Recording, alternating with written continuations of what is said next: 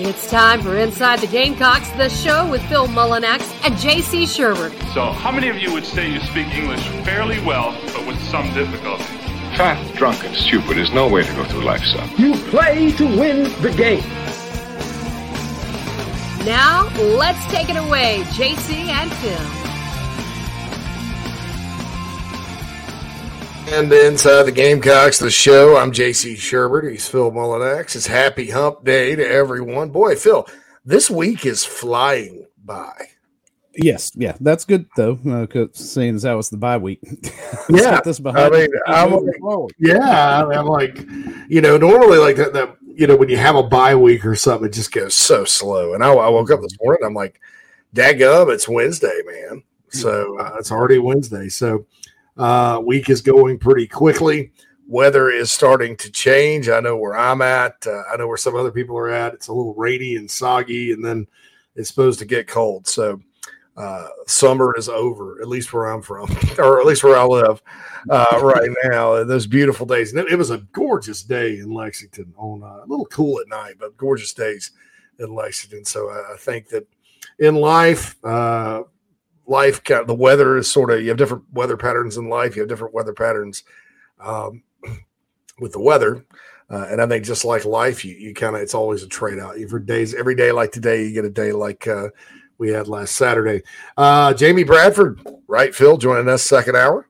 Be in right at noon or closely thereafter. So we got him today. That's a wednesday staple here on the show uh, and we're also going to uh, interact with you guys. Nana Sports chat box uh, already hopping and ready to roll today. Got a lot of folks in. Uh, numbers have been up on the show. Our, our audience, Phil, the first uh, two episodes this uh, this week have been outstanding. So awesome, thank awesome. you for tuning in. That's always one of those things where uh, you know, winning kind of helps people become more interested in stuff like that.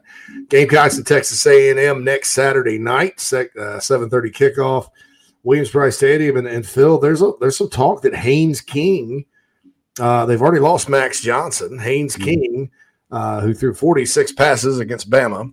They didn't get they didn't get very far on the ground against Alabama, but they, they did throw it pretty well.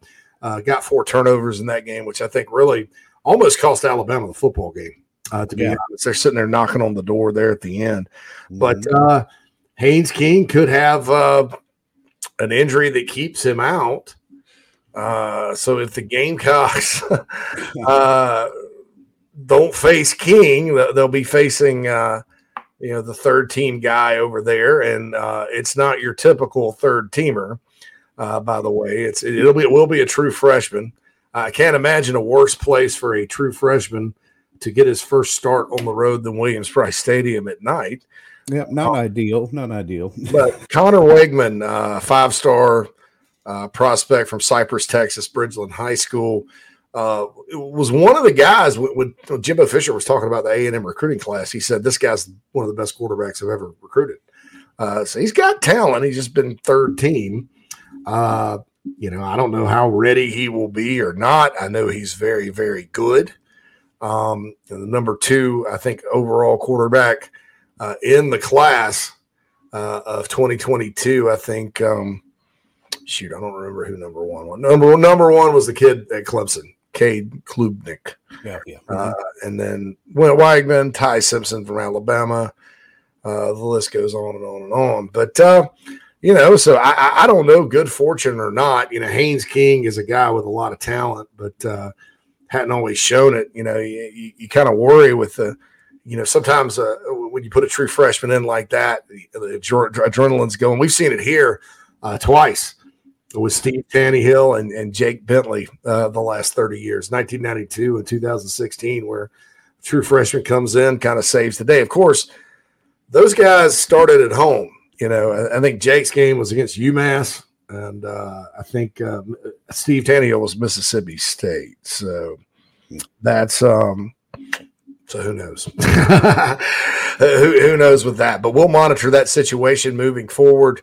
Um, you know, as we get closer to kickoff, obviously open date this weekend, everybody can sit around uh, and enjoy college football without having to worry about the Gamecocks. Poll question for today, uh, since we're kind of here at midterm, we're doing a lot of review. Uh, is Marshawn Lloyd, would you consider Marshawn Lloyd the first half MVP for the Gamecocks? We got it on Twitter, got it on thebigspur.com. Uh, so far, uh, it's about 94% Marshawn Lloyd, yes, first half MVP. Yeah, I would I would say so. I think he's been, you know, fairly consistent, uh, especially over the last three games where we made it a point to make him a point.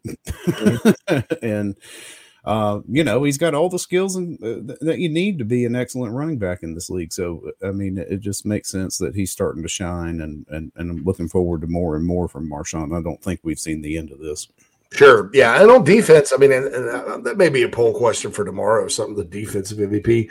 A lot of folks say Nick Emmanwori. I'd, I'd, I'd either go Nick or I'd go uh, Zacch Pickens. Right Zacch now. Pickens would be my pick, I think. You know, Nick obviously is, you know, what, what, can you say about him? Freshman starter, you know, has more tackles on the team than anybody. But uh, I don't know. Pickens, I think, is kind of quietly doing his job and maybe not getting all the the big flash and uh, splash plays that you would expect, but I mean he's still disrupting things in the backfield. He's pushing men into quarterbacks. It's exactly what you need an interior defensive lineman to do.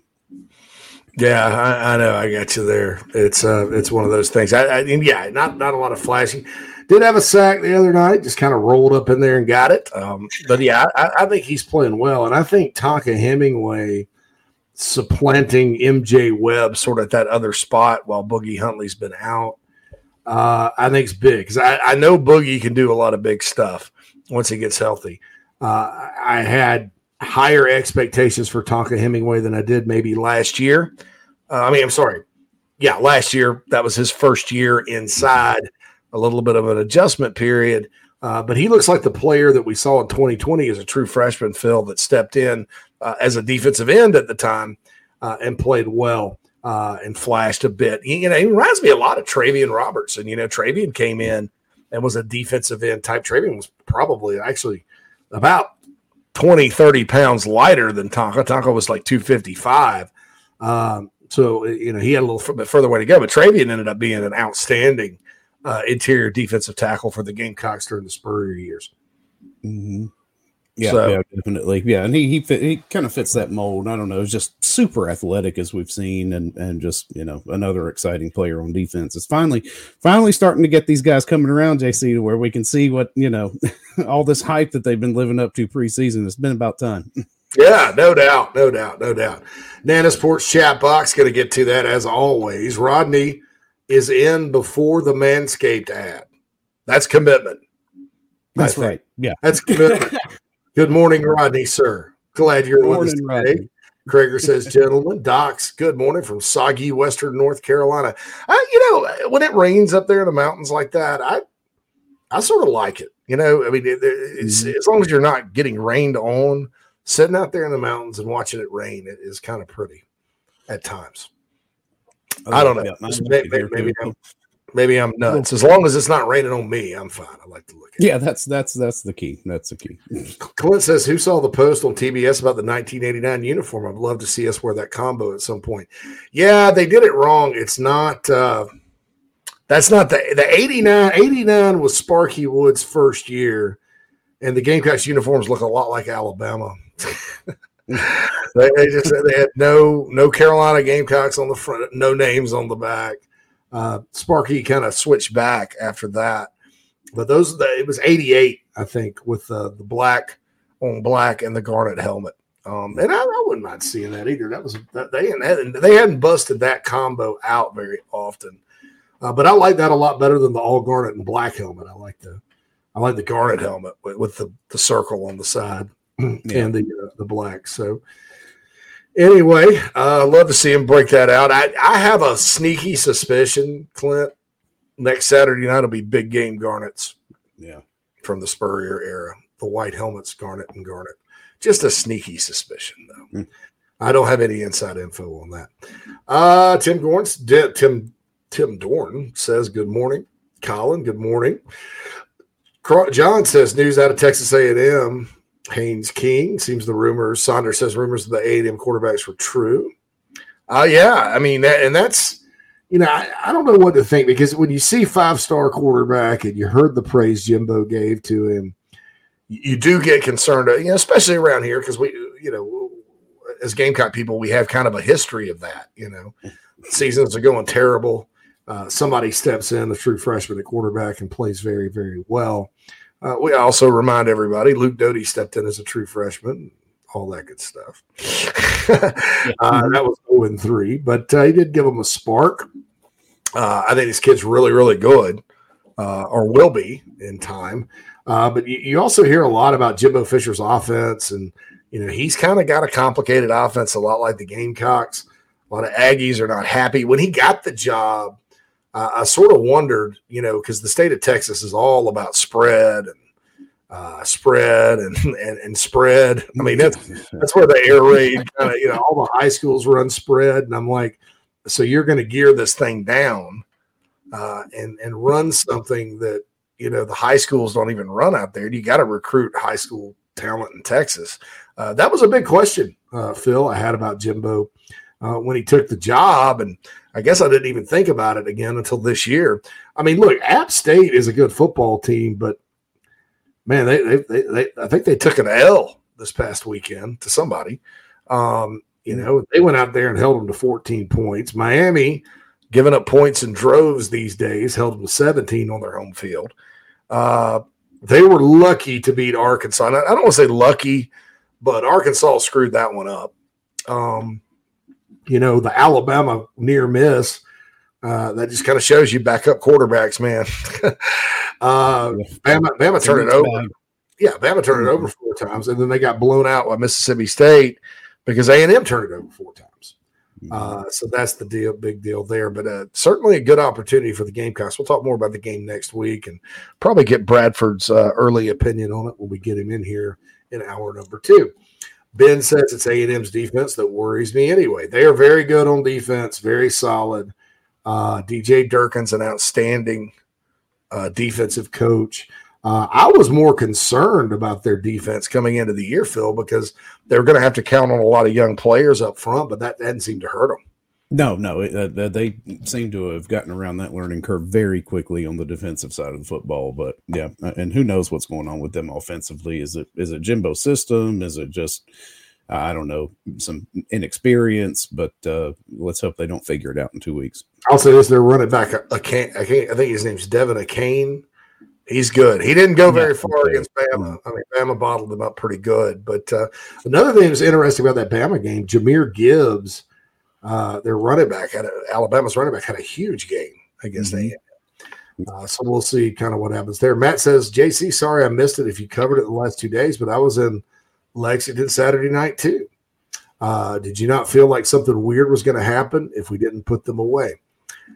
Actually, Matt, I didn't. Uh, and I'll just be honest. When, Carolina went up 14 7, I felt really good. I, I, just, that whole week, and this is why I was really bullish on the Gamecocks' chances because we've sort of seen this movie before. Uh, the whole week, I was just like, you know, what I thought uh, for one, t- one time this year, because I've been wrong a lot. But for one time this year, exactly what I thought would happen in the game happened. You know, I thought I thought Carolina would get enough offense to win against a good Kentucky defense, and they did. And, and I, I just saw it in my mind, Kentucky getting in passing situations, and that guy getting you know pass rush, and, and, it, and it wasn't just because of the quarterback uh, either, but it was because of their offensive line. And I've said, I said this all you know all week last week the Kentucky offensive line this year is nothing like the offensive lines they've had. I think give it two years, they'll be back playing ball up front, maybe next year, because they got some good young talent. Uh, it's just, you know, that position takes a while to develop. Different guys develop in different ways. I mean, they had a five star guy, right, offensive tackle, but he's a true freshman. And so for got the best of him. I mean, that, uh, and so that's how I felt. But I, I the only time I kind of felt down was when they tied it at seven, you know, and then Carolina still was able to get down there and uh, shoot. The the play call to Stogner I thought was a great call. Uh, that was on Spencer Rattler, and I've said that before. He just missed it, but man, you can get Stogner one on one coverage like that down the field against the smaller safety. Uh, most times, uh, you know, with a good pass, he's going to jump up and get it. uh, Yeah. and Carolina would score. So I thought that was a bright spot. You know, I I kind of talked to some Kentucky fans at halftime, and they were kind of down in the dumps and thought they were going to lose. And you know, I then once Juice Wells housed that play, uh, I think I I think at that point I was fine. You know, I think I was uh, I was fine at that point. I didn't want you know when they scored the garbage touchdown uh, and cut it to 24-14, uh, I kind of then Carolina got stopped the next play. So they got the ball back. I was like, oh god, hopefully it's not like a uh, a busted assignment or something. And it, that went through my mind, but then I was like, Yeah. nah, Mhm. it's like, nah, there won't be. There won't be. So, uh, but Carolina has gone. I mean, you remember the, the 2014 game up there? Gamecocks are chugging right along up 38 24, and then disaster struck and they lost. That was the beginning of the streak, you know, Yeah. or the thing right there. Uh, Clint says if uh, Conner Weigman, the Texas A&M third string quarterback, was ready, he would have already been playing, in my opinion. That's something to think about too, because you know Jimbo wouldn't be afraid to do it as much as they struggle on offense. And you know, he he he put Max Johnson in. Max gets hurt, you know that kind of thing. Matt says he kept seeing the full moon get brighter, and it just felt like a weird game. Yeah, the moon was out in full force. Jeff Fowler says, "Morning, gents. Go Cox and Semper Fi." And what do we say? Morning. Thank you for your service, sir. Colin says difference between Kentucky and A and M. Kentucky has had one quarterback for three years and no backup. Uh, transfer from Penn State, Will Levis. A and M goes three deep with their third quarterback, a five-star potential beast. Yeah, I mean that's a good point. I mean, you, you- and look, I'm going to say this about the kid from Kentucky: he doesn't suck. That started against the Gamecocks. He's not ready. Yeah. but he has a pretty good arm. He's an accurate passer. He's a bigger kid, um, in-state guy for Kentucky. So, so don't. I wouldn't think that that guy would necessarily not pan out for them. Uh, I've seen. We've all seen bad quarterbacks, Phil. Yeah, yeah, Uh, yeah and- sure and- have. Comparing him to the kid they started, I think was a transfer from Troy in 2019 when they lost to the Gamecocks in similar fashion. Hmm. Uh, comparing him uh, to that kid, he's much better than that kid. I- I think it's just when you've never played, and the first game is a game against an, a legit SEC team, you know, and and just about anybody. That was, uh, you know, it's you're probably going to struggle. Probably It was tough, yeah. Especially the way the game started too. I mean, you're in a whole 14 seconds into the game. It's- Yeah. the, the it's like- moment is large. you start to press. You start to Yeah. press. Uh, ben chimes in says Pete Lembo first half MVP. Coaching, Yeah. yeah, Coaching wise, probably. I mean, Pete Pete Lembo's having a big year, man. Uh, Tim says Taneyhill almost saved, saved Spooky's job. They call Sparky Woods Spooky Woods. We dodged a bullet on that one. uh yeah, well, I mean, look, Carolina played that year as good as anybody in the country. They were five and one. They beat Tennessee. Uh, they had Spurrier almost beat at the swamp. Lost 14 to 9 in that one. Uh, it was Carolina's first year in the SEC. Uh, beat Clemson in Clemson, snapped a losing streak to those guys. They weren't very good that year either, by the way. Um, and uh, everybody was excited about 93. Gamecocks go down to Georgia in the opener and win on that famous Brandon Bennett over the top play. And then some things happened. There's some close losses. Uh, Gamecocks got beat at home on a Thursday night by Kentucky with a backup quarterback in the game, running the triple option. Uh, I'll remember that because that was one of those rare Thursday night games. Gamecocks were up and lost. They lost a 17 to 6 game at home to Alabama in a big hyped game. Uh, there were some losses that year that could have gone either way. And in 93, and then it just added up to a four and seven record. Um, you know, even Clemson, Carolina was up 13 to 3 on those guys. Uh, and Clemson came back and won 16 13 in the last game for not only Sparky Woods, but also Ken Hatfield at Clemson in Mhm. 19. We had, um, who was it? Bob Kesling on uh, the uh, JC and Morgan podcast over the summer, voice of the Tennessee Volunteers. He used to do the Jefferson Pilot games, uh, and he got uh, he had that Clemson Carolina game, 16 13. I got in trouble that weekend, by the way. I was in high school, and uh, we were we were going to the game, and we didn't tell my friends' parents. we were going, and he got in trouble. And I remember we had to go back to Spartanburg, and I got back and caught the game on TV. But we, uh, I remember passing all the car flags and everybody going down 26, and I had to go back watch it on TV. Yeah. Uh, Hut says ZP6 Zacch Pickens is playing like an animal this season. I agree. Yep. Uh, this is interesting from Sonder. Does anyone know what went down between South Carolina and Kentucky coaches after the game? Bits were called on a camera from a Kentucky video reporter. Video was was posted on Big Spur. Yeah, uh, I saw it. Something Byron Jerido was fired up about something. Um, I don't have any information as to what that was all about. Uh, I can try to find out. Um, but it looked like somebody had said something, and, you know, and then there was somebody on, on Big Spur that said uh, their associate AD was trying to push uh, Carolina's players off the field, and Brian Jerido was not having that, so it's kind of weird. Um, Queasy says, "Is anybody listening to Kentucky sports radio?" I try. I, I, I, I got great respect for Matt and KSR as far as what they do with Kentucky.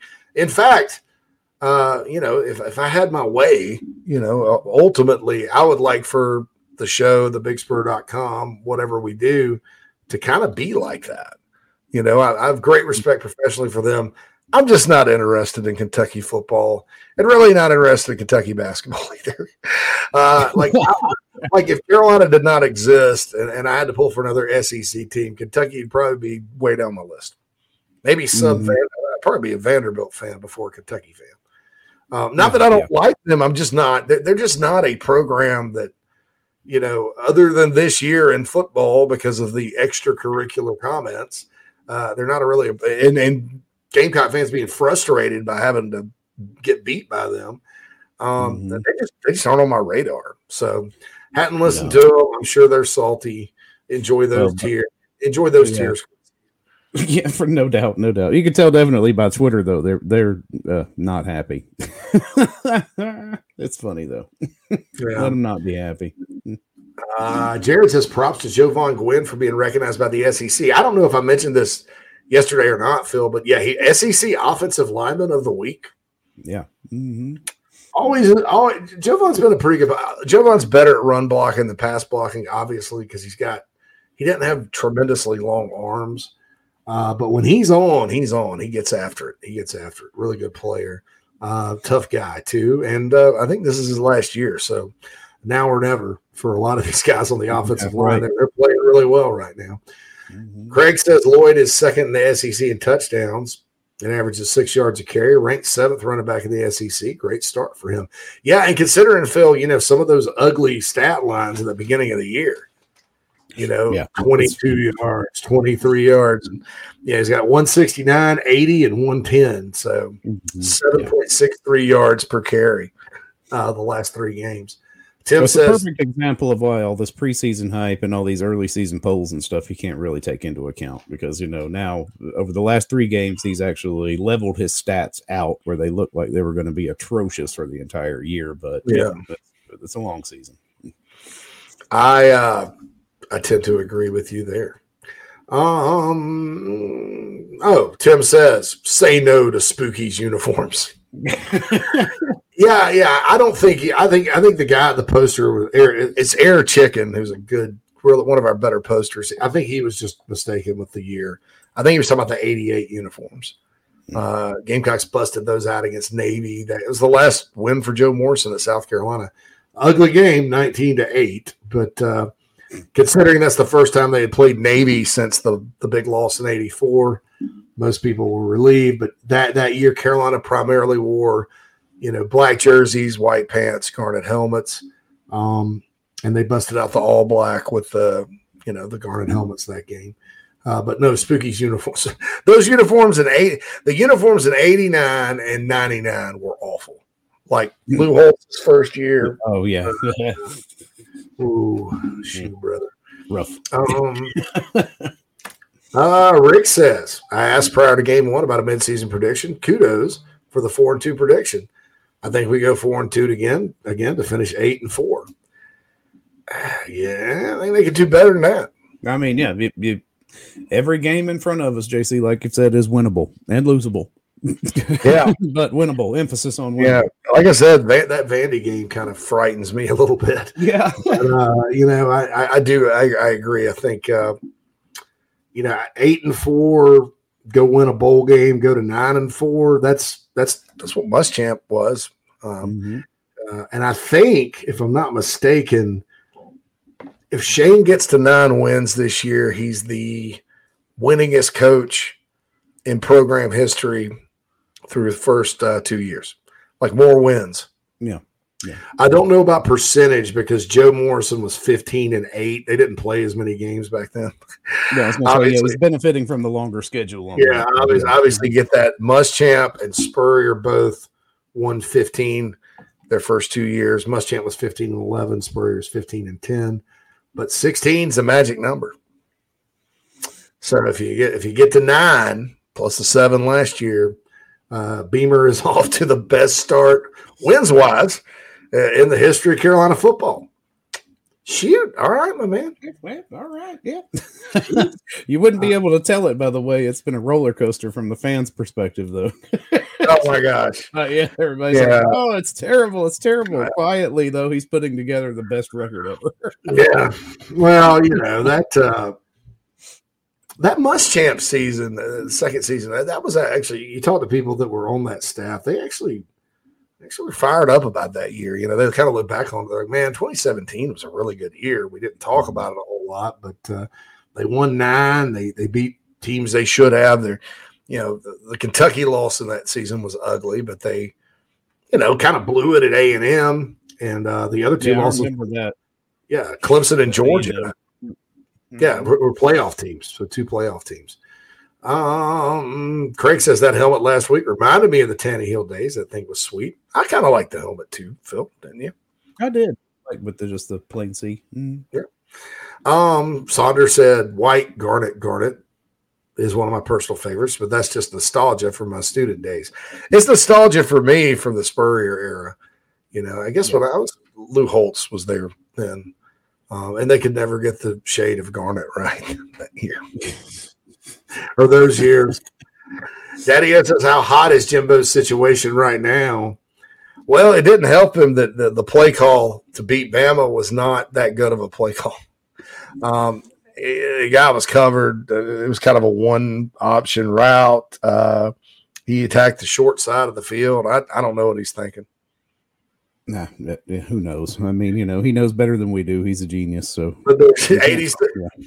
you can't talk 86 million reasons why I don't think it's as hot as people think. yeah, that's right. Yeah, that cools it off a little bit. Yeah, no. Uh, Daddy O says, I grew up with a white circle background on the helmet. To me, that's who we are. Yeah, feel you there. Mhm. Ben says Texas State.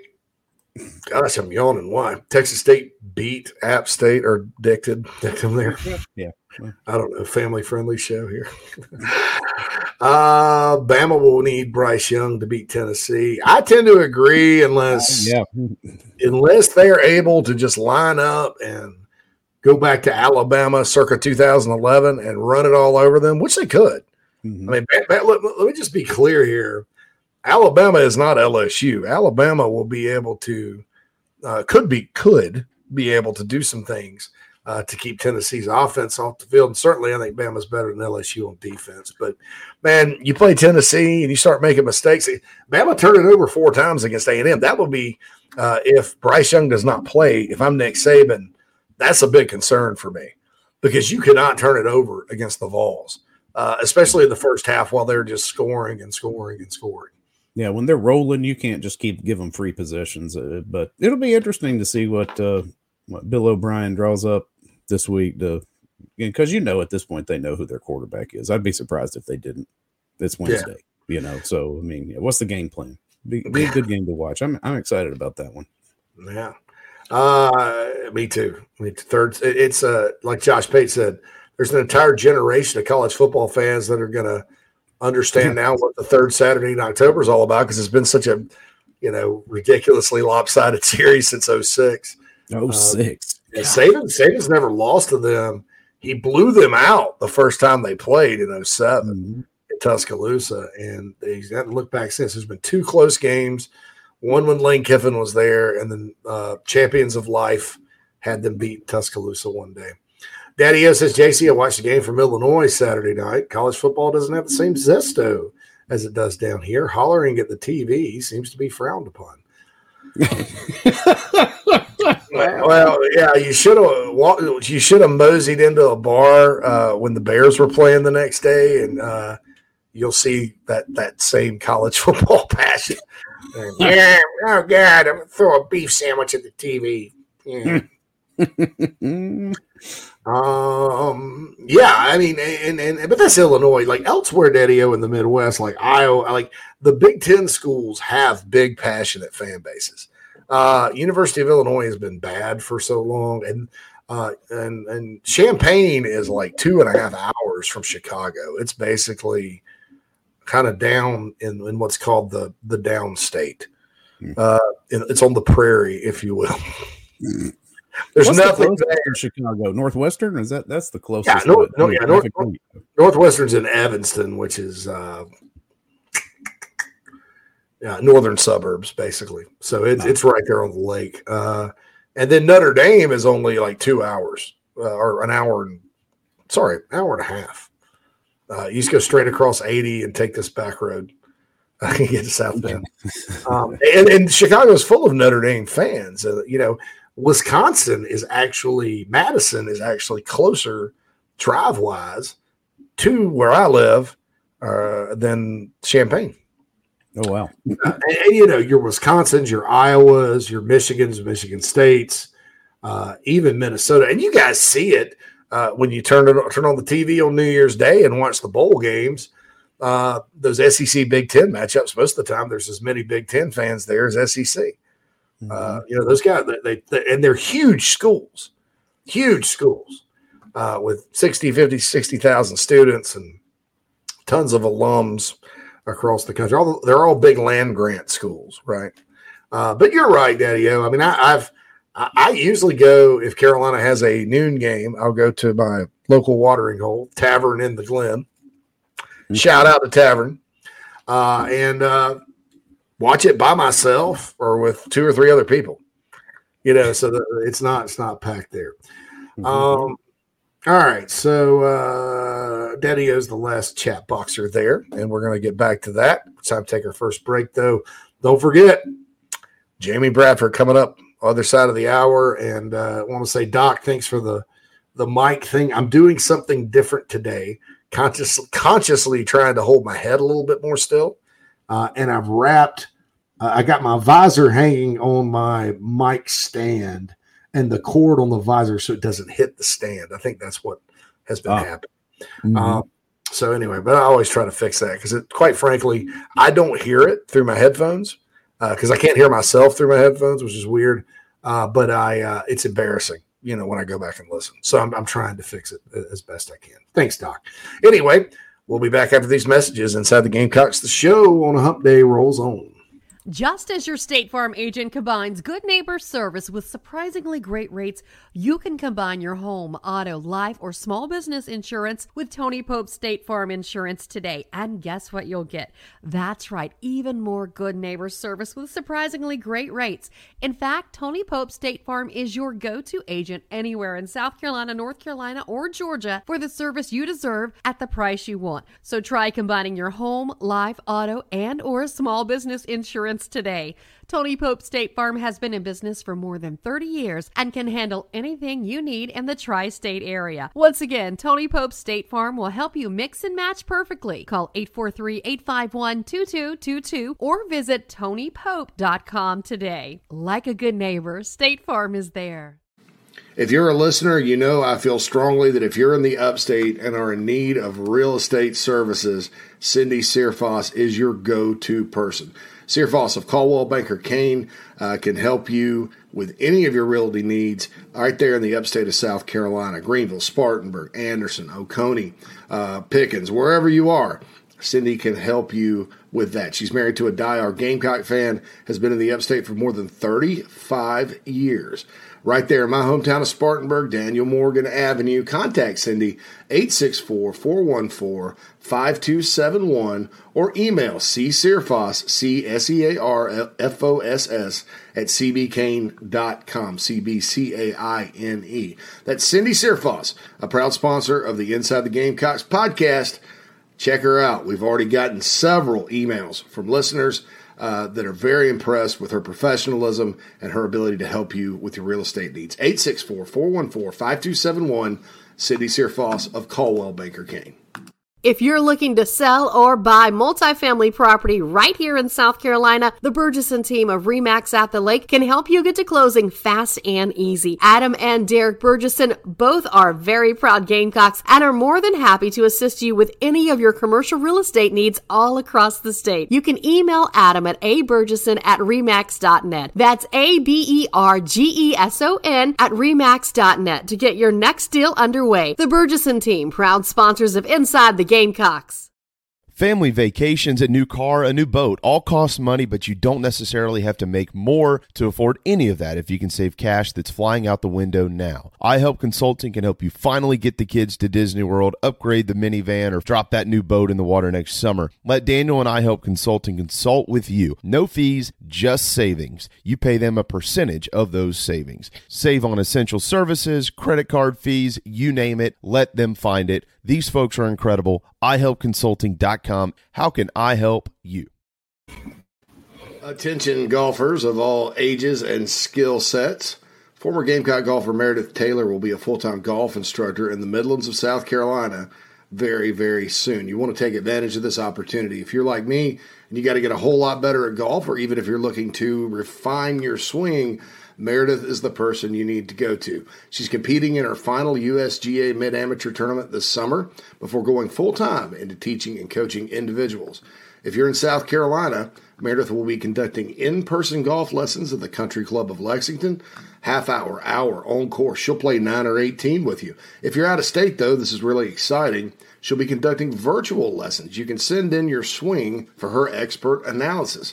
Also, in November, she'll launch an online course with video instruction for all ages and skill levels. Meredith has 20 plus years of knowledge, former SEC golfer, all of that.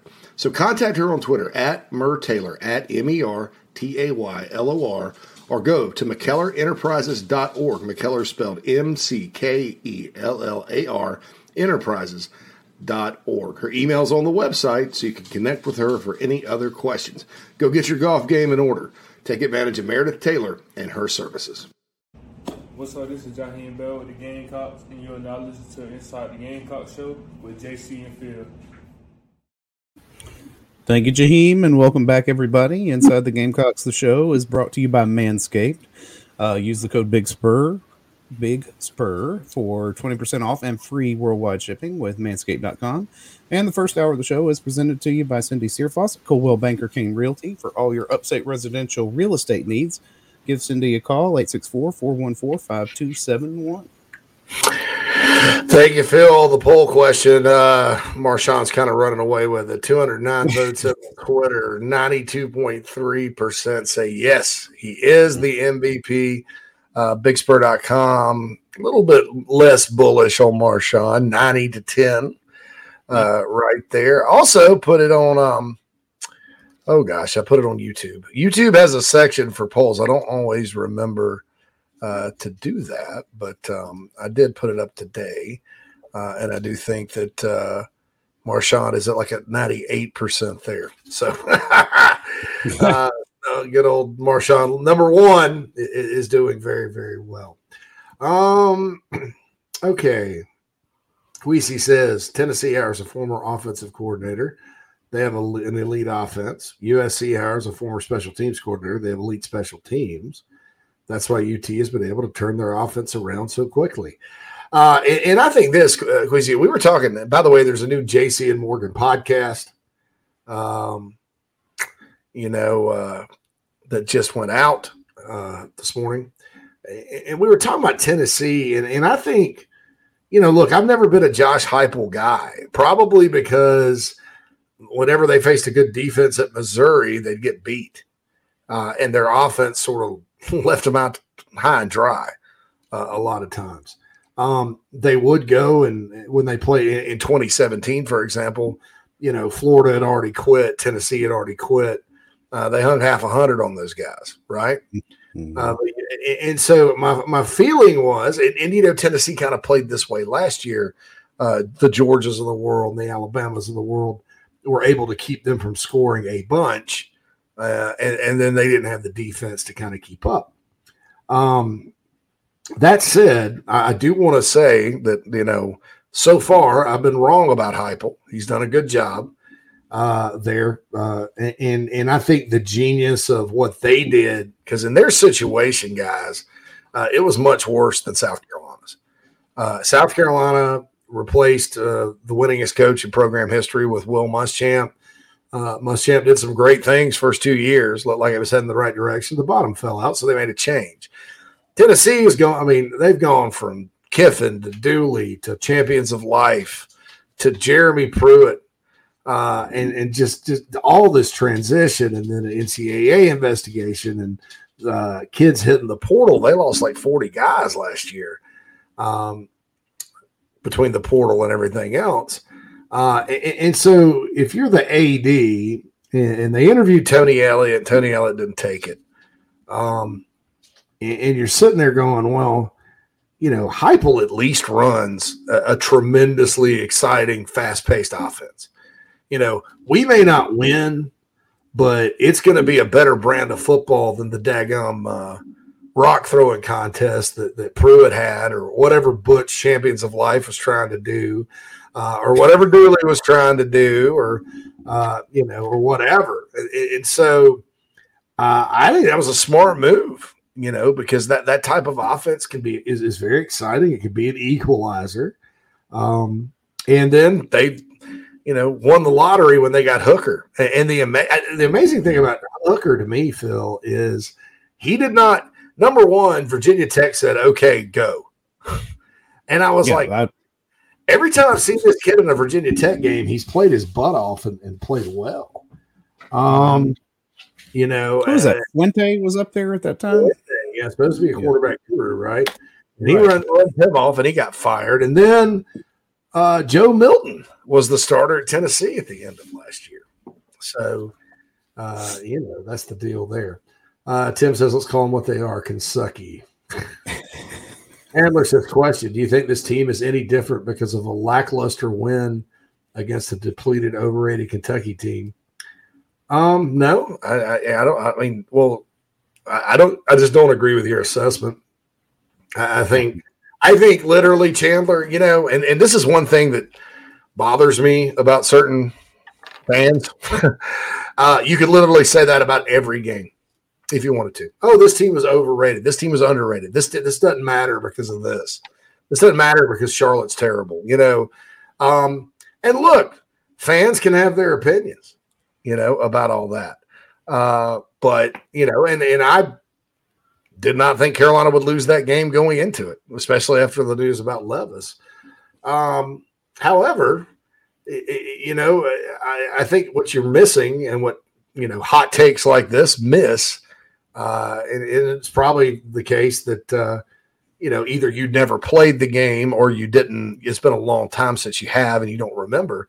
Uh, it doesn't matter to the players. They won. Yeah, winning is huge. Yeah, winning winning is huge.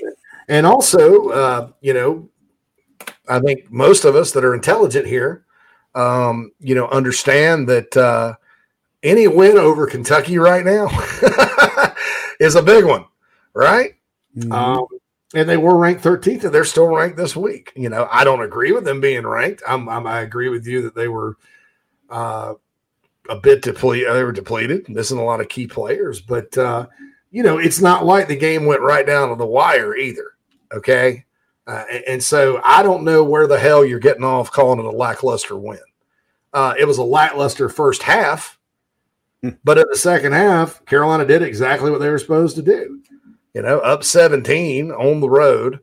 Uh, and they got a garbage touchdown. So I don't, I, I, I don't agree with your assessment there Um, and, and I think that you know this type of hot takery uh, can honestly take place uh, for just about ninety percent of the games on the roster in a given year. Uh, and and I understand some of the folks out there they you know if you're you know got spoiled and we're like oh if you're not beating Alabama, you know it doesn't matter. Well, um, you know why don't you take a page out of the playbook from the upstate? Uh, they never sit around and bitch about wins, and they play a terrible schedule just about every year. I mean, you know, I mean, come on. Yeah, they may not yeah. sell the stadium out for Furman, but they're all happy they won. yeah, I mean, you know, I mean, and, and you know, anyway. Um, Sean says when football season is over, there'll still be a football podcast with recruiting news, or y'all add in baseball and basketball. We'll do a lot of basketball, a lot of baseball. Yep. Um, in fact, we got some things. It soon. Mm-hmm. Yeah, I got some things in the works on that end. Yeah, we're going to cover all the sports. And we'll talk about whatever you guys want to talk about. But yeah, we'll have recruiting. We'll have the, this is not just a football season thing. This is a live, live show. Mm-hmm. Um, blah, blah, blah. Marion says, Did I read where Lloyd leads the SEC in nine touchdowns? Uh, with yeah. nine, I think he's got two receiving or one. I thought it was eight. Maybe hold on. I I got it pulled up right here. Let's see. I think. No, I just got team stats pulled up. But no, I think he does lead the. I think he leads the league in total offensive touchdowns. Yeah, and I think it is nine. Gotcha. Um, Jason says there are always injury in football. South Carolina's defense was just as depleted as Kentucky, if not more. Connect. Lady Bree says Chandler is a Clemson fan. Let's punt him. Yeah. Man, to go you you can't get on the Nana's Porch chat box. You can't just waltz into the Nana's Porch chat box with the orange fog hot taker. Yeah, you know, nobody gives a better than that. flip what any of you people in the upstate think about the South Carolina team at all. Yeah. Just yeah. like you don't give a flying flip what any Gamecocks think about your team, right? Yeah. Yeah, uh, you'll be the first one to say it's not a rivalry anymore, and then have our have us right in the forefront of your brain. That's just AJ, do you have any idea why Ja'Kai Moore left in the first quarter? They came back in the third. Both he and Nichols played well, so I'm confused. I think, uh, at my understanding, is that, that was by design. It was kind of like a JV football rotation there. Like, all right, you got the you got these two quarters, and you got those two quarters, and it, and it, it worked. You know, I thought Ja'Kai and Nichols both played relatively well. Mm-hmm. Um, so anyway, um, all sports equals good for Doc. Yeah, we wouldn't have it any other way, man. Yeah. Uh, we, we got because we're there's a lot of basketball stuff. I mean, I love basketball, I love talking about it. I'm probably not as good as breaking it down. Uh, and then I'm a big baseball guy. You know, I was telling John Whittle the other day, I was like, man, uh, I really hope the baseball program sort of turns it around uh, this year because I'm tired of like being done with Gamecock sports in April oh yeah, right. Yeah. you know, it's it's kind of hard to start talking football the end of April and, and rocking and rolling there. Bullish Nazimi Rebel says when it's South Carolina and we have five to seven players out or playing four different quarterbacks, it's oh South Carolina's making excuses. They just sucked. But some of the other SEC teams lose one player, and that's why they lost. Stop it, please. Krager says nobody puts Chandler in a corner. That would be a great Todd Ellis call. Nobody puts baby in a corner. Nobody puts baby in a corner. Lady Reese says he trolls all of our chat rooms. what a pathetic loser. Well, welcome uh, in, Chandler. Yeah. Jeez. You're gonna have uh, to do better than that to get any respect, though, sir. no orange allowed on the Nana's porch. Uh, yeah. And then Clemson's first; they're the first people to snap if, if Carolina comments on their household.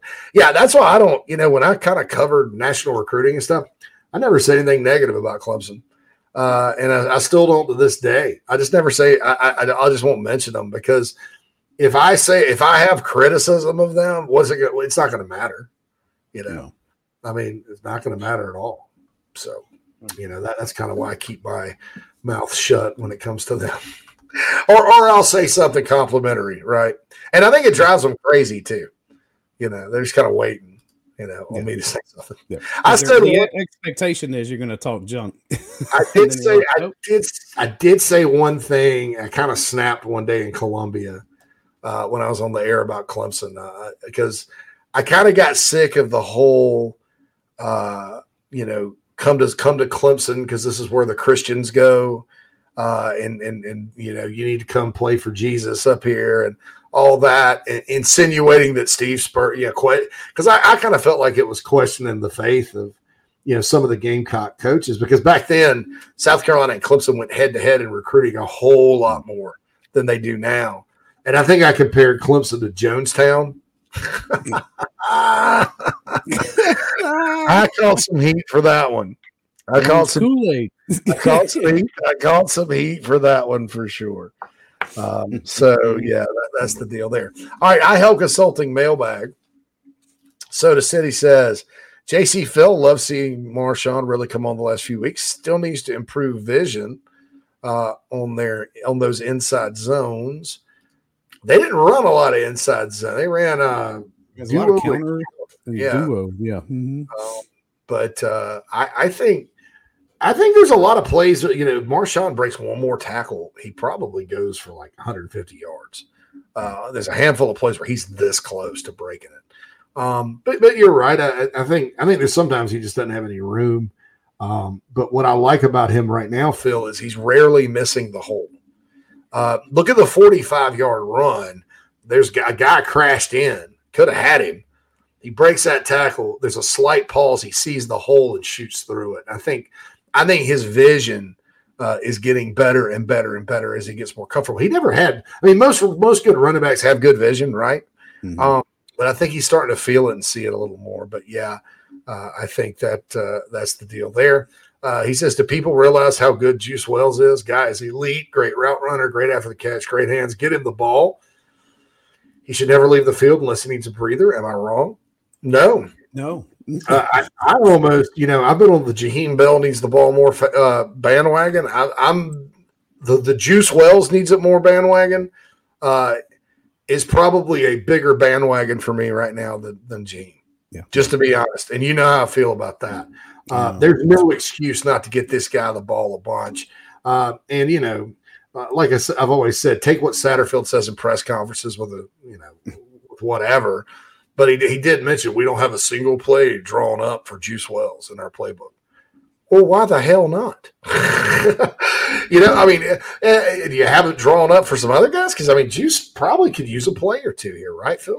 Oh yeah, yeah. I mean, you know, that juice is worth the squeeze, right? Yeah, imagine, uh, you know, a lot of, imagine if Steve Spurrier had had a guy like Juice Wells. Oh man. Shoot, we're just gonna throw it out there to Juice and let him go make a play. Shoot. Yeah, draw it up because he would specifically draw him up, you know, to make him open. That's what it, you know, without having to run reverses and hit him on the, you know, perimeter. But I'm not. Oh, I kind of wonder too. What if Brian? What if Brian McClendon were dialing them up for the this group? I, I mean, I, you know, but I, I don't want to get too negative on the on the, the OC or the offense right now. But yeah, you're right. Uh, that's a very good email, Soda City. Thank you so much. Tristan says, and this is along the same notes. iHelp Consulting mailbag, by the way, and it's inside the gamecocks at gmail.com to get in. Tristan goes, Dante Reno, and that's uh, for those that don't know, Reno is the 2024 quarterback commit for the Gamecocks. Uh, Reno says in an interview that Spencer Rattler told him the offense has been very hard to learn. No surprises here, just confirmation, which I think is absolutely ridiculous. There's no reason why you need to run a complex offense uh, in college football. It doesn't make any sense. Uh, you know, everything from the time you get to practice uh, to the varying levels of football knowledge that different quarterbacks have when they come into the program to the fact that you turn players over every two years. And Keith even made a point the other day about uh, now you throw the transfer portal in there.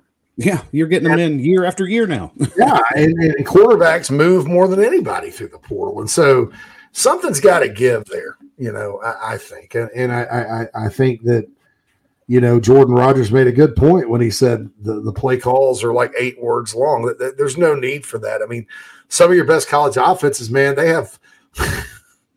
They have poster board with emojis on it on the sidelines. Like I, I saw Rick James on one of them one time. You know, I'm like, I mean, shoot, I, I, I, man, I just I don't know, but very good point there. We'll obviously talk about that uh, soon moving forward. Uh, uh, Chandler says, I'm not trolling. I can't follow other programs' chats and have good debates. Well, Well, if yeah. you, you made a point.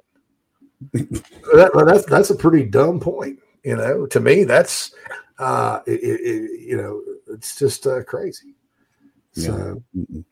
anyway, uh, Craig says I asked Dante that question on that podcast last night. Asked what they were telling him about the dif- difficulties of the offense. Yeah. Uh, Lance says, "What up, killers? How we doing? What up, Lance? Oh, yeah, what's up? You know, just actually curious. Why do you think the Gamecocks offense has not panned out so far? Rattler and offense looks mediocre to me. Coaching your players, uh, system. Yeah, the system looks too hard, man. It just Uh, uh, I'll remind you, Chandler, of a of a mad scientist. You, you guys remember calling him the mad scientist and saying he's the next Norm Chow when you got him, Rob Spence. You remember that, Chandler? I'm sure you remember that pretty well. Same kind of situation. Only you know, Spence actually had an offense at Toledo that did something, but um, same thing. Just too complex. Uh, that's all there is to it. And you also remember Chandler that when you, Dabo his first move was to fire Rob Spence and promote 28 year old Billy Napier. Uh, that offense got a whole lot better that year with Davis and Spiller and those guys. But that, that's my take on it. I, I just think th- there's just too much evidence that it's too complicated out there for guys just like looking like they don't know what to do to confusion. I mean, and it was one thing last year when you're rotating quarterbacks and everybody's kind of new in the system. Uh, it's quite another thing when you got Spencer Rattler out there yeah, And he's been here since you know spring. Yeah, older player, lots of experience, and you know all that good stuff. So that's the deal right there. Jamie Bradford coming up second hour. Do you want to remind everybody about Carolina Rise. We're doing something kind of cool. Um, uh, we've got four Traditions Club uh, 50 yard line uh, lodge or loge level seats, right? Uh, university gave them to us and we're auctioning them off. So uh, the bidding started, and, and, and face value on these things is not, it's not, they're not inexpensive, but we're, trying to raise a little money here for NIL stuff. So uh, the bidding started at 750. I got a bid in for 850. There are four of them. Uh, you get special concessions. I think you get somebody to bring you drinks. Uh, it's the traditions traditions club right there. Uh, so if you want to make a bid, uh, email us inside the gamecocks at gmail.com or Carolina Rise LLC at gmail.com. Uh, and like I said, it started at 750, it's up to 850. Uh, Texas A&M game, 50 yard line, traditions club seats, lodge seating, uh, all that good stuff. Uh, uh, one of our members of Carolina Rise bought, we had South Carolina State lodge seats too. And, um, you know, it, uh, he bought them and he went and showed me some pictures and had a great time. So that's, uh, that's the deal right there. All right. We're to hit a break on the other side. Jamie Bradford, JB from JB and Coldwater will come in, uh, for his weekly appearance here on the show. We're looking forward to it. As always, we'll be back after these messages. If you're a listener, you know I feel strongly that if you're in the upstate and are in need of real estate services, Cindy Searfoss is your go to person. Searfoss of Coldwell Banker Caine uh, can help you with any of your realty needs right there in the upstate of South Carolina Greenville, Spartanburg, Anderson, Oconee, uh, Pickens, wherever you are. Cindy can help you with that. She's married to a diehard Gamecock fan, has been in the upstate for more than 35 years. Right there in my hometown of Spartanburg, Daniel Morgan Avenue. Contact Cindy 864 414 5271 or email csearfoss, C S E A R F O S S, at cbcaine.com. C B C A I N E. That's Cindy Searfoss, a proud sponsor of the Inside the Gamecocks podcast. Check her out. We've already gotten several emails from listeners uh, that are very impressed with her professionalism and her ability to help you with your real estate needs. 864 414 5271, Cindy Searfoss of Coldwell Banker Caine. If you're looking to sell or buy multifamily property right here in South Carolina, the Bergeson team of REMAX at the Lake can help you get to closing fast and easy. Adam and Derek Bergeson both are very proud Gamecocks and are more than happy to assist you with any of your commercial real estate needs all across the state. You can email Adam at abergeson at remax.net. That's A B E R G E S O N at remax.net to get your next deal underway. The Bergeson team, proud sponsors of Inside the Gamecocks. Hey, man, are you sick and tired of your business computer guy? Yes, he takes forever to call me back and doesn't always respond to the requests. Yeah, same here. I'm paying him good money. I constantly have issues, and I'm worried he's not backing up my network and securing it properly. Oh, I feel that, man. My head hurts, but I have a good lead on a good idea. I'm calling your boy Matthew Odom today from Heritage Digital. Heritage Digital is an IT firm that specializes in making sure your IT network runs like a dream. If you have one or 500 employees, it doesn't matter. They do it all for one monthly fee and have clients from South Carolina all the way to California. Yeah, I heard that monthly fee's low too, so I don't know why I didn't even think of that. Uh, do you have 843 699 1001 is Matt's contact number?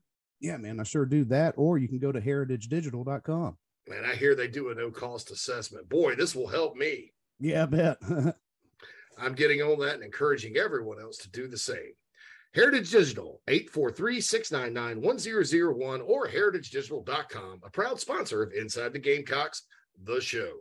Family vacations, a new car, a new boat, all cost money, but you don't necessarily have to make more to afford any of that if you can save cash that's flying out the window now. iHelp Consulting can help you finally get the kids to Disney World, upgrade the minivan, or drop that new boat in the water next summer. Let Daniel and iHelp Consulting consult with you. No fees, just savings. You pay them a percentage of those savings. Save on essential services, credit card fees, you name it. Let them find it. These folks are incredible. iHelpConsulting.com. How can I help you? Hey, folks, JC here. I've told you about Nana's Porch over and over again. They sponsor our chat box on the show. Uh, don't take my word for it, though. I wanted you to hear from Gamecock pitcher Noah Hall about our sponsor, Nana's Porch. Nana'sPorch.com. Go there, food truck, catering, whatever you need. Uh, take it away, Noah. What's up, Gamecock fans? This is pitcher Noah Hall. If you want some delicious food for your event, I suggest visiting nanasporch.com today to find out what they all have to offer. It's really good southern cuisine based out of Charlotte, my hometown. I hope you guys go check it out. Go Cox and go Nanas. This is Braylen. This is Braylen Wimmer, South Carolina Gamecock baseball, and you are listening to Inside the Gamecocks, the show with JC and Phil. Go Cox! Until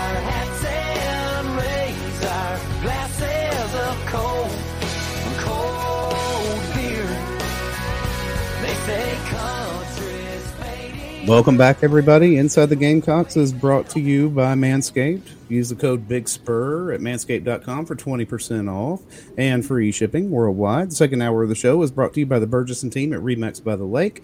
Give Adam or Derek a call or shoot him an email at abergeson, B E R G E S O N, at rebex.net for all of your commercial real estate needs. And we are joined now on the McKellar Enterprises guest line by none other than Jamie Bradford. Jamie, how you doing today? Well, I am just happy to see that JC it looks like safely made it out of Kentucky. Man, I feel like I hadn't talked to you in like a year. I, I thought about it this morning. I was actually going to call you on the way to my office, and then I said, "No, I'll talk to him plenty today at noon." Uh, That's awesome. I yeah, I made it. I made it. Had a great time, by the way. It was great. To, even even even, even if the game had not gone well, I, I would have still had a great time. So Well, the last time I saw you was at Kentucky last year. yeah, last time it was a home game. I wore the same shirt to this game that I wore last year, which shows you how much I care about superstitions. But uh, wore the same shirt, came away with the W this time, so that was good. Well, it all worked out. Whatever you did, do it again in two weeks. Yeah, I'm, I'm gonna I'm gonna pick another opponent to go to the game uh, next year. I'm gonna- No, I I think uh, in two weeks, uh, not this weekend, but next weekend, you just need to go back to Lexington and watch Carolina play from there. Go Yeah. sit in the ballpark, everything. Don't change a damn thing. do the same thing. Sit there, this crazy guy with the Gamecock stuff on here. Who are they played? Uh, Well, gosh, they're on the road. Uh, They're playing Mississippi State this weekend. I think it'd be hilarious if somebody just sat there and said, "No, Gamecocks won when I was sitting here last week, so I'm watching it on my phone and listening to the cowbells." Yeah, that's right. Take your cowbell and uh, you go go watch Carolina play while you're watching Kentucky play. Have at it. Uh, all right, Jamie. Uh, obviously, beating Kentucky, given the recent history, is a big deal. Uh, given the comments by Coach Stoops over the summer, it's a big deal. Uh, big win for Shane Beamer and the Gamecocks, and and I think, Yeah. you know, on the road like that against a team that was ranked, I know they were depleted. Um, I, I just think it, that that's just a nice win for this program. Yeah, it's outstanding. It's outstanding. I, you know, the um, there's there's I think two conversations to be had about this. One is is it's about time. You know, it, it felt good. Uh, like you mentioned, it's Kentucky. Either way that you want to slice it, it doesn't matter. It's still a top 15 win on the road in the Southeastern Conference, and and that's what that's what matters. People can put whatever asterisk they want to next to it. The fact that uh, Will Levis didn't play, I, I don't care. I mean, South Carolina last year played four four quarterbacks. One of them didn't play till the last game of the season, and uh, one of them was a grad assistant until three weeks before they kicked off. All right, so and nobody felt bad for South Carolina when they were beating them last year.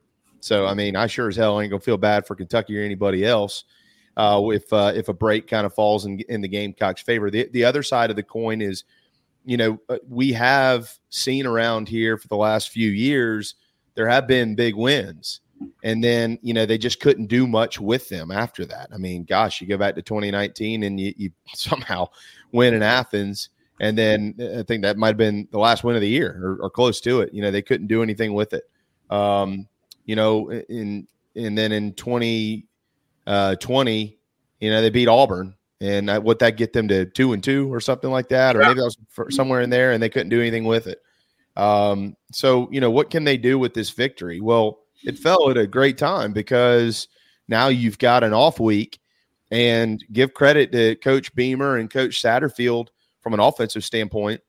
They've been pretty good when they have extra time to prepare for an opponent. I mean, they had extra time for Kentucky. Look at that. They had extra time for Florida last year. Look at that. They had extra time for North Carolina. Look at that.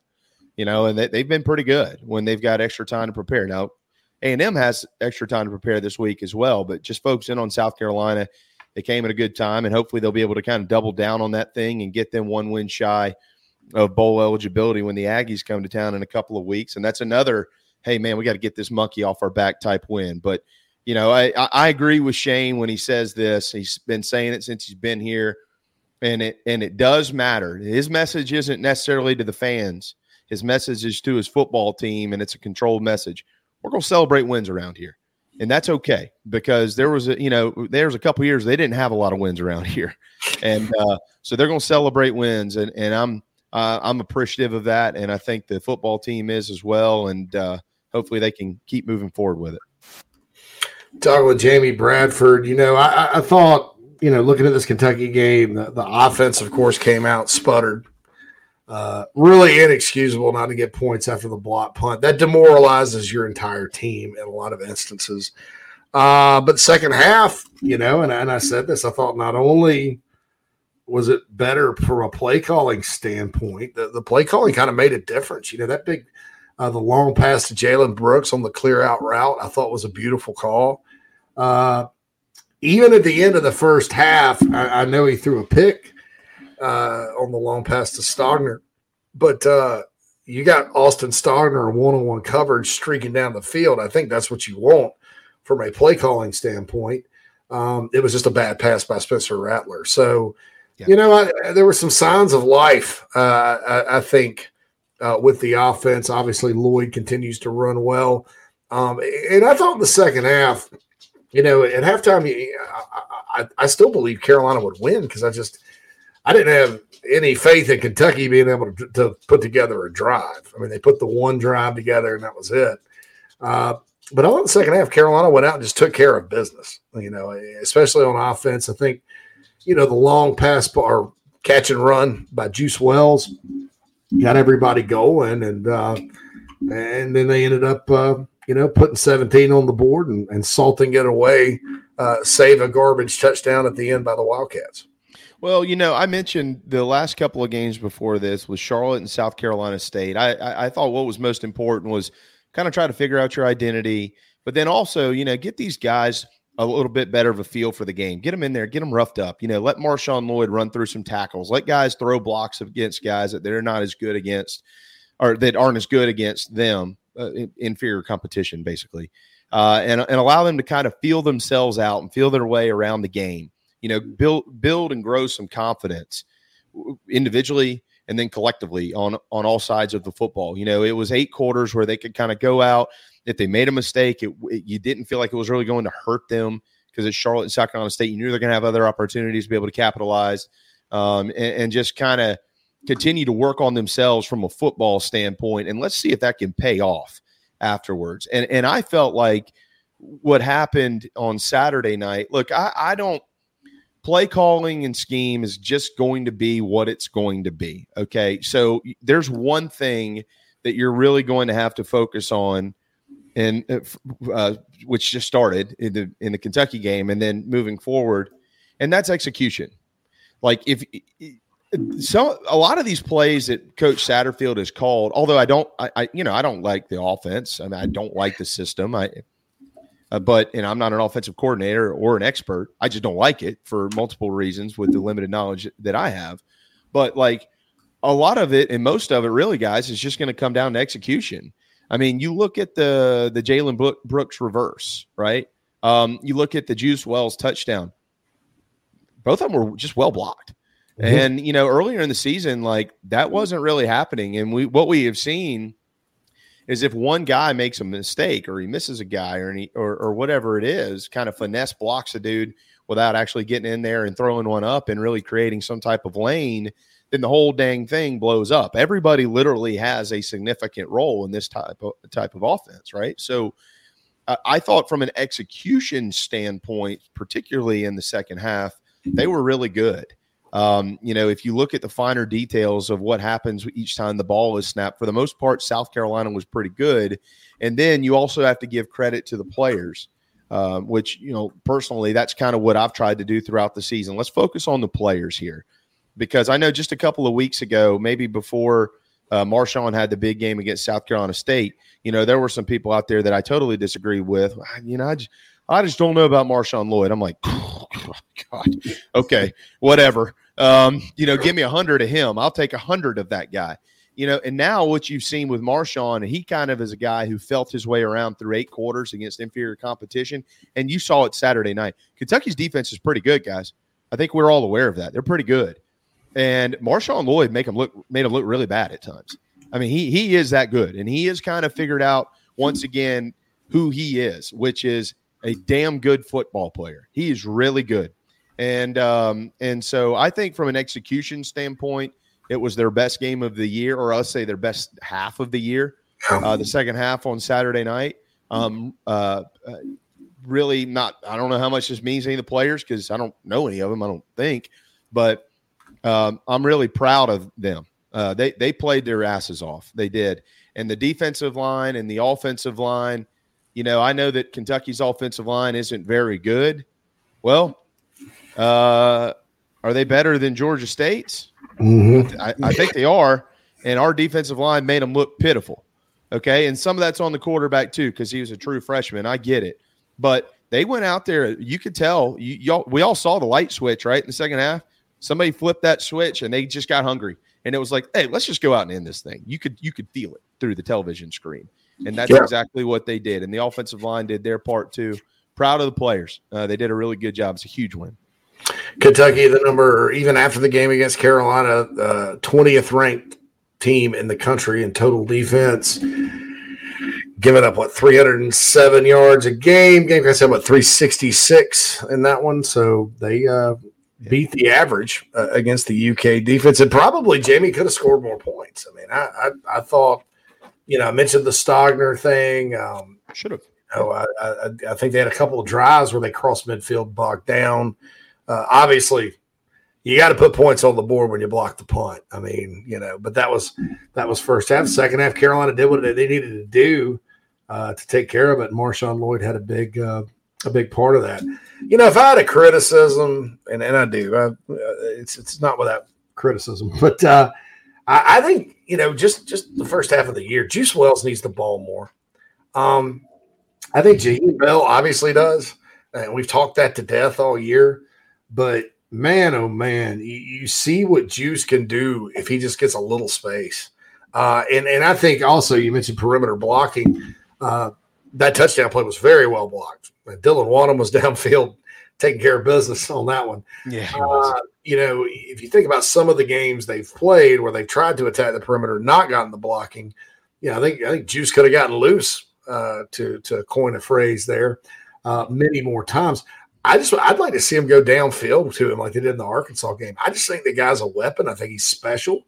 Uh, I think his coaches at James Madison, which by the way, James Madison's uh, undefeated and played really well. Ranked, ranked, ranked, right? First year at FBS. Uh, I think his coaches were right. He, he's got as much talent as anybody. Uh, it just doesn't seem like you know. Uh, and I don't know. You know, maybe maybe offensive design. I mean, it seems like they go horizontal to him a lot. They don't really go down the field to him a lot. I'd like to see that uh, change here in the second half of the year. Yeah, and I don't know how much it's going to change. I mean, I just, I mean, Yeah. Uh, you know, it, again, that's kind of what I was at, after just a little bit ago. Look, the, the scheme, Jay, we all we all know this. Talk about it all the time. The, the system, the scheme. Damn microphone. Um, I don't know what's going on here. It, it it is what it is. Like it is what it is. The scheme is what it is. The the play caller, the play calling is what it is. And by, and by the way, you know, I, I I don't I don't love it, but you know, I will give credit. We all should give credit. Like if you're going to criticize somebody, I feel like it's only fair to give credit when Mhm. credit is due. And you know, Coach Satterfield does deserve some credit. Like you know, and and, and this is going to sound odd, but you know, he's continued to try to perfect the things that he wants this offense to be. I don't like what he wants the offense to be, but it doesn't matter because I'm not the play caller and I'm not getting paid all that money to do it. Like they have continued to work hard instead of just tearing the whole damn thing apart and trying to do something different. So I'll give them some credit for that. And we saw that Saturday night, like especially in the second half, like that stuff worked. Um, you know, I think a lot of what we hope to see, we're just probably not going to see a bunch of it. We might here and there. That now that they've got an off week, they might be able to sprinkle some of it in. And you know, they got to get some. Jordan Rodgers hit the nail on the head the other night. You know, you got to be able to throw the ball in the middle of the field. You got to have some plays that develop quicker. You know, Spencer Rattler. Uh, credit to the offensive line at times for giving him four, five seconds, six seconds on a couple of plays to throw the football. But my God, if you can't get anybody open in six seconds, I mean, yeah, you got to you got to figure out something else. Mhm. Credit the Kentucky defense as well, but we're also fairly predictable in some of that stuff. So, um, uh, as far as juice goes, I mean, you know, this has been reiterated reiterated over and over. I watched the first series of, of the season, and I I turned to my cousin and, and I said, "Hey, man, that's the best wide receiver on the team." I mean, you can just see it. I mean, he is that good. Jaheim Bell needs to play more. Shane said it last week. They know it, and I'm sure they're focused on it because you can't. The, I love the Campbell and the Adkins additions to the offense. They have made a difference, no Yes. question. Mm-hmm. There is no doubt about it, guys. They're good. They know what their role is out there, and they go out and they execute it. Mad props to them. Big time team players. Freaking Nate, Nate Adkins ran to the damn Kentucky sideline the other night and pulled his quarterback out of there when he was getting a bunch of mouth from those losers from the bluegrass, and uh, and and he walked right into it and said, "Now you're, you're not going to touch my quarterback. That's my quarterback." So I give those guys a lot of credit. Um, with that said, it doesn't sh- it shouldn't be at the expense of one of the best players you have in, in Jaheim Bell. So we got to figure that out too. Um, and then you know I know we're going to get to defense and all that stuff, man, but golly, if defense and special teams can continue to kind of travel the way it does, that's what set it up. That's what got him off to a good start the other night. It wasn't a 75 yard, 15 play drive. That's not what it was.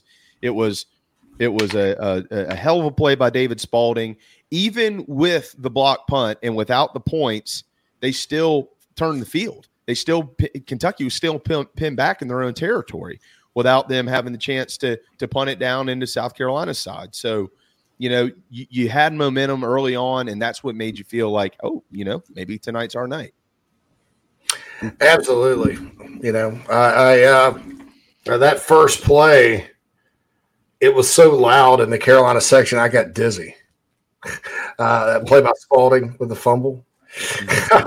As it happened right in front of the Carolina section, and people were fired up about it. And uh, Tonka Hemingway, uh, to me, Jamie's playing really, really well. I, I I know they need to get Boogie Huntley back because Boogie Huntley's really good too. Um, but uh, Hemingway over Webb seems to be a good call by Jimmy Lindsey. Yeah, he, he's playing fast, which means he he gets it. I think the lights come on right, and that's generally when guys start playing fast uh, Mhm. because he's a he's an interesting character because you know when he came in, it was almost like, well, this guy might be a defensive end, and I think the plan was to move him inside, but he can play some end. And now he's just playing really fast and he's playing really confident. MJ Webb's probably going to be more of kind of a goal line guy, right? A fourth down guy. That's kind of, I think, the role that he's falling into there. Good player. Uh, like watching him play. He's been around for 20 years. So you, you support guys who've Yeah. uh, been, been in a uniform that long, no doubt. Social security check there. Yeah. I mean, I just thesis. I find it I find it really interesting that um, we've seen some really cool development on the on the defensive side of the ball. Uh, you mentioned Tonka, Tonka. I just mentioned David Spaulding a minute ago. He's a guy who kind of sneaks up on you. Like you, you, you don't recognize him on the field really until he makes a play, which is becoming when he's out there, it's fairly often that he's kind of in the thick of it. You know, I know he was banged up for a little while and and he's had his share of issues to deal with since he's been in Columbia. Came from Georgia Southern, right, guys? You know, so wasn't a huge name on the radar. Um, and but he's developed nicely. You look at the young guys and how they've developed. Uh, I I just thoroughly, thoroughly, thoroughly love watching Sherrod Greene have a big game. Uh, kid that it you just can't not pull for Sherrod Greene with everything he's been through from an injury standpoint. Um, they, they- they're developing players. They're developing players, and they're guys that before the preseason. I mean, how many of you, everybody that's in this chat or wherever, how, raise your hand if you were like before the season. Oh, I think I think by the fifth, sixth game of the year, we're going to be talking about how great Tonka Hemingway and David Spaulding are. Probably none of you. I mean, so I, and I know I wasn't. I Wyatt, wasn't. Wyatt, that. Wyatt Campbell. That, that's Wyatt not- Campbell. He, he was off the team for a while, man. You know, he, right? Yeah, he came back, and played some tight end, and uh, uh, blocking well, blocking well. Yeah, Nate Nate Adkins. I mean, the guys are finding roles and they're they're proud of their roles, and that that goes one place. Shane Beamer. I mean, he's he has got his staff, uh, you know, making sure that these guys understand why and where they're valued. Uh, the again, the flip side of that is is Jaheim Bell knows that he's valued. He also knows he needs to play more.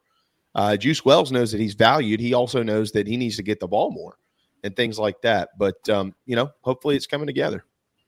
Jeff Fowler has something interesting here, Phil. This is uh, I didn't know this was a thing. I, I, if anybody ever says it on my message board, I mean, I'd probably light them up. But uh, people are sour that Muschamp kids are balling out. Hmm, I don't Like haven't heard that, Muschamp but- recruits. I mean, I'd I the reason, you know, I mean, they were good, highly ranked recruits when he got them. That recruiting wasn't Muschamp's issue. I didn't Doesn't think so. surprise anybody that these guys are performing. Yeah. I look, you know, if there's somebody out there that is, doesn't pull for a kid because he was recruited by a pre- pre- previous staff, you you need to find someone else to pull for. Uh, we don't need any of that crap around here. I mean, that's that's insane. So, I mean, these kids, pull. You think about think. Everybody, just you know, stop for a second. Think about what these kids have been through, man. Not all of them, but think about what these kids have been through, guys. Think about this for a second. Like, especially a large majority of these upperclassmen who've been around for a little while, who who who watched it start deteriorating at the end of 2018 and then fall apart in 2019. Forget about the Georgia one. Who cares? They won four damn games that season or three or whatever it was. Uh, and then you win two in a 10 win season through COVID, which, by the way, a lot of these kids, if you go back to the COVID season, were in and out with the virus, trying to still play football, trying to still go to class. And they were playing for a, a terrible team um, from a record standpoint. And then, you know, you make a change, you bring in a new coach. So you've got multiple coordinators, multiple head coaches, a virus going around, terrible records. Everybody in the world is beating up on you with how bad you are. Fans aren't going to games. And now all of a sudden they're having success and we can't there's somebody out there that can't be happy for th- for those young men who who by the mm-hmm. way stuck it out when everybody else bails on coaching changes. Oh, I'm transferring. And we got damn kids left and right. Clemson's got a few of them this year. They're leaving in the middle of the season. That mm-hmm. ain't happening at South Carolina. You know, and like so if you're not going to pull for a guy because he was recruited by Will Muschamp, then you're a loser.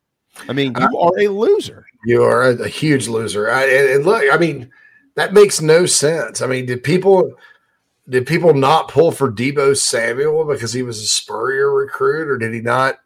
They not pull for Sidney Rice because uh, he was a Holtz recruit. Yeah, or Michael Flint. I mean, yeah. How about the Rondo? Man? Come on. I, mean, I, I just don't. Uh, Come on, let's put the original one nine I, don't, I don't understand that. That would be the dumbest thing I've ever read. The stupidest thing I've ever heard. I mean, I. I mean, would you would you not have pulled for Phil Petty? He was a Brad Scott guy. Yeah, yeah, I know that, that- and Sheldon Brown and Andre Goodman and uh, you know Laurel Johnson and all. You know, Yeah, uh, are- uh, Shannon Wadley. You better pull for Shannon Wadley. Body bag Wadley. Body bags would get you. Uh, Jeff Fowler says, "Go read TBS, especially when people dog on Burch." I love when JB talks about Burch because he's spot on. There are some people on thebigspur.com that fancy themselves as football evaluators that don't know their butt from a hole in the ground. Uh, just to be honest, uh, I think they think they know. Uh, I also think they play a lot of Xbox uh, or, or PlayStation and expect uh, that level of performance. Like that's their that's their you know high watermark there. You know, you go. You better look like you do on Xbox. They don't break down any other teams. They don't watch any other teams. They don't watch NFL. They don't watch film of high school players. They don't. They don't. They, they just look look at the Gamecocks and break it down, and, and they have their football for dummies book open, uh, and, they they they they go that. I don't. You know, and now now look, that's not everybody on TBS. There, there's a couple of guys, or two or three guys that just watch film and talk about plays and offenses and X's and O's. And I respect that. I mean, those guys are a great read. Uh, it's when some of these folks cross into the talent evaluation end of it uh, that that, uh, that bothers me because they they they, they trash guys. Uh, you know, I mean, like one of them has said for a long time how bad Jovaughn Gwyn is, and and, and you know it, he just won SEC Offensive Lineman of the Week.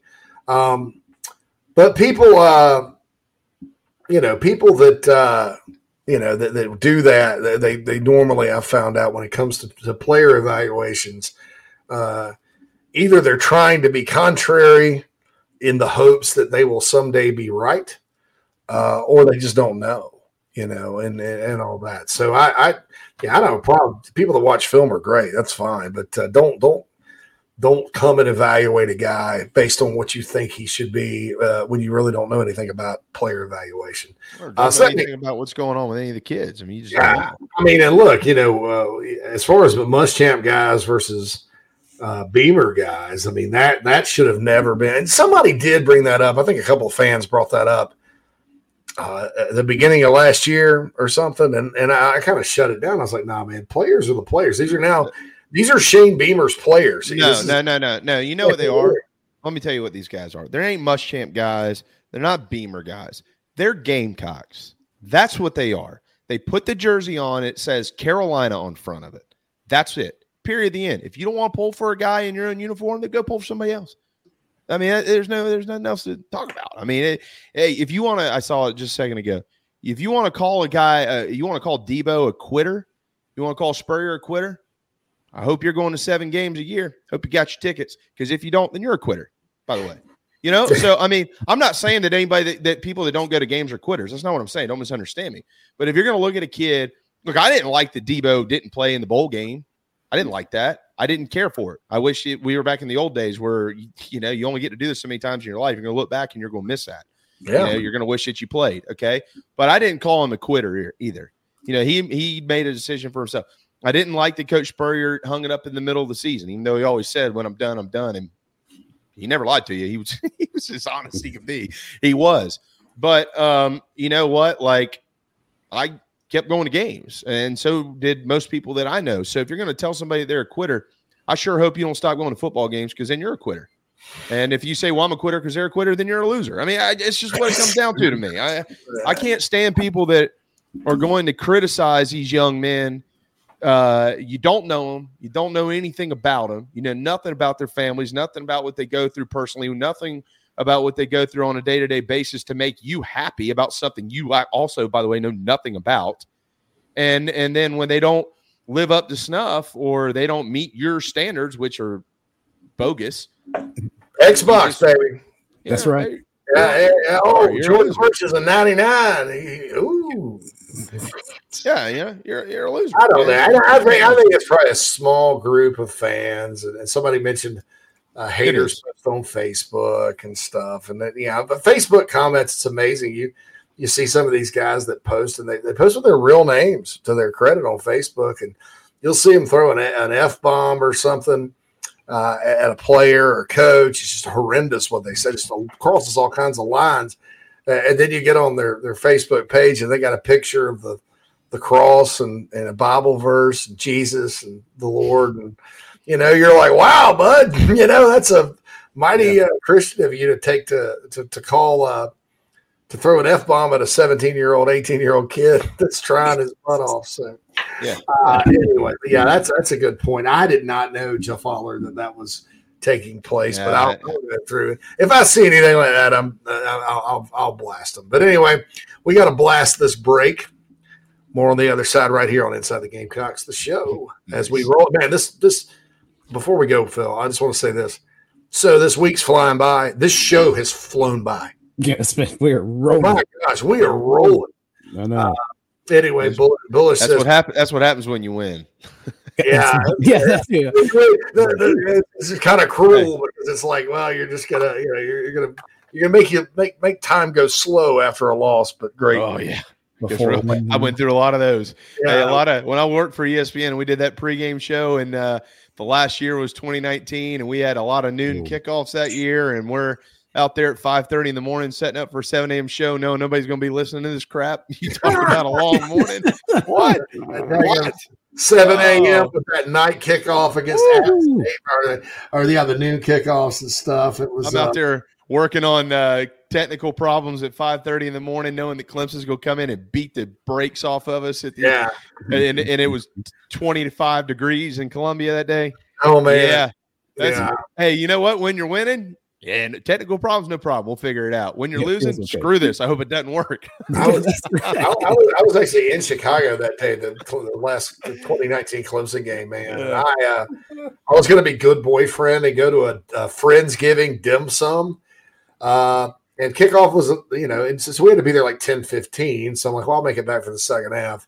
Uh, forgetting that it's the Clemson Carolina game, and I'm obviously not going to be very social uh, when I'm sitting there on my phone, and finally Nat just left, and we just she just took me to the bar, and then I watched that butt whipping. But uh, uh, little life lesson: don't try to be Mister Good Boyfriend or husband and go to Friendsgiving when Clemson's playing South Carolina, no matter how bad you think it may get No. out of hand. No. That's, that's a good thing. All right, you well, know, we, you know better than that. I, I did. I should have. I should have. But I was. I, I just moved up. And Uh, you tried. You tried. Women. You put forth Look- the effort. I, Look, I, what, look what women do to you, JC. You're just a train wreck. It's undefeated, brother. But anyway, we'll be back after these messages on Inside the Gamecocks. The show Hump Day rolls on right after this. If you're looking to sell or buy multifamily property right here in South Carolina, the Bergeson team of Remax at the Lake can help you get to closing fast and easy. Adam and Derek Bergeson both are very proud Gamecocks and are more than happy to assist you with any of your commercial real estate needs all across the state. You can email Adam at abergeson at remax.net. That's A B E R G E S O N at remax.net to get your next deal underway. The Bergeson team, proud sponsors of Inside the Gamecocks. Attention golfers of all ages and skill sets. Former Gamecock golfer Meredith Taylor will be a full time golf instructor in the Midlands of South Carolina very, very soon. You want to take advantage of this opportunity. If you're like me and you got to get a whole lot better at golf, or even if you're looking to refine your swing, Meredith is the person you need to go to. She's competing in her final USGA mid amateur tournament this summer before going full time into teaching and coaching individuals. If you're in South Carolina, Meredith will be conducting in person golf lessons at the Country Club of Lexington. Half hour, hour on course. She'll play 9 or 18 with you. If you're out of state, though, this is really exciting. She'll be conducting virtual lessons. You can send in your swing for her expert analysis. Also, in November, she'll launch an online course with video instruction for all ages and skill levels. Meredith has 20 plus years of knowledge, former SEC golfer, all of that. So contact her on Twitter at Mer Taylor, at M E R T A Y L O R, or go to McKellarEnterprises.org. McKellar spelled M C K E L L A R, Enterprises.org. Her email's on the website, so you can connect with her for any other questions. Go get your golf game in order. Take advantage of Meredith Taylor and her services. Family vacations, a new car, a new boat, all cost money, but you don't necessarily have to make more to afford any of that if you can save cash that's flying out the window now. iHelp Consulting can help you finally get the kids to Disney World, upgrade the minivan, or drop that new boat in the water next summer. Let Daniel and iHelp Consulting consult with you. No fees, just savings. You pay them a percentage of those savings. Save on essential services, credit card fees, you name it. Let them find it. These folks are incredible. iHelpConsulting.com. How can I help you? Hey folks, JC here. I've told you about Nana's Porch over and over again. They sponsor our chat box on the show. Uh, don't take my word for it, though. I wanted you to hear from Gamecock pitcher Noah Hall about our sponsor, Nana's Porch. Nana'sPorch.com.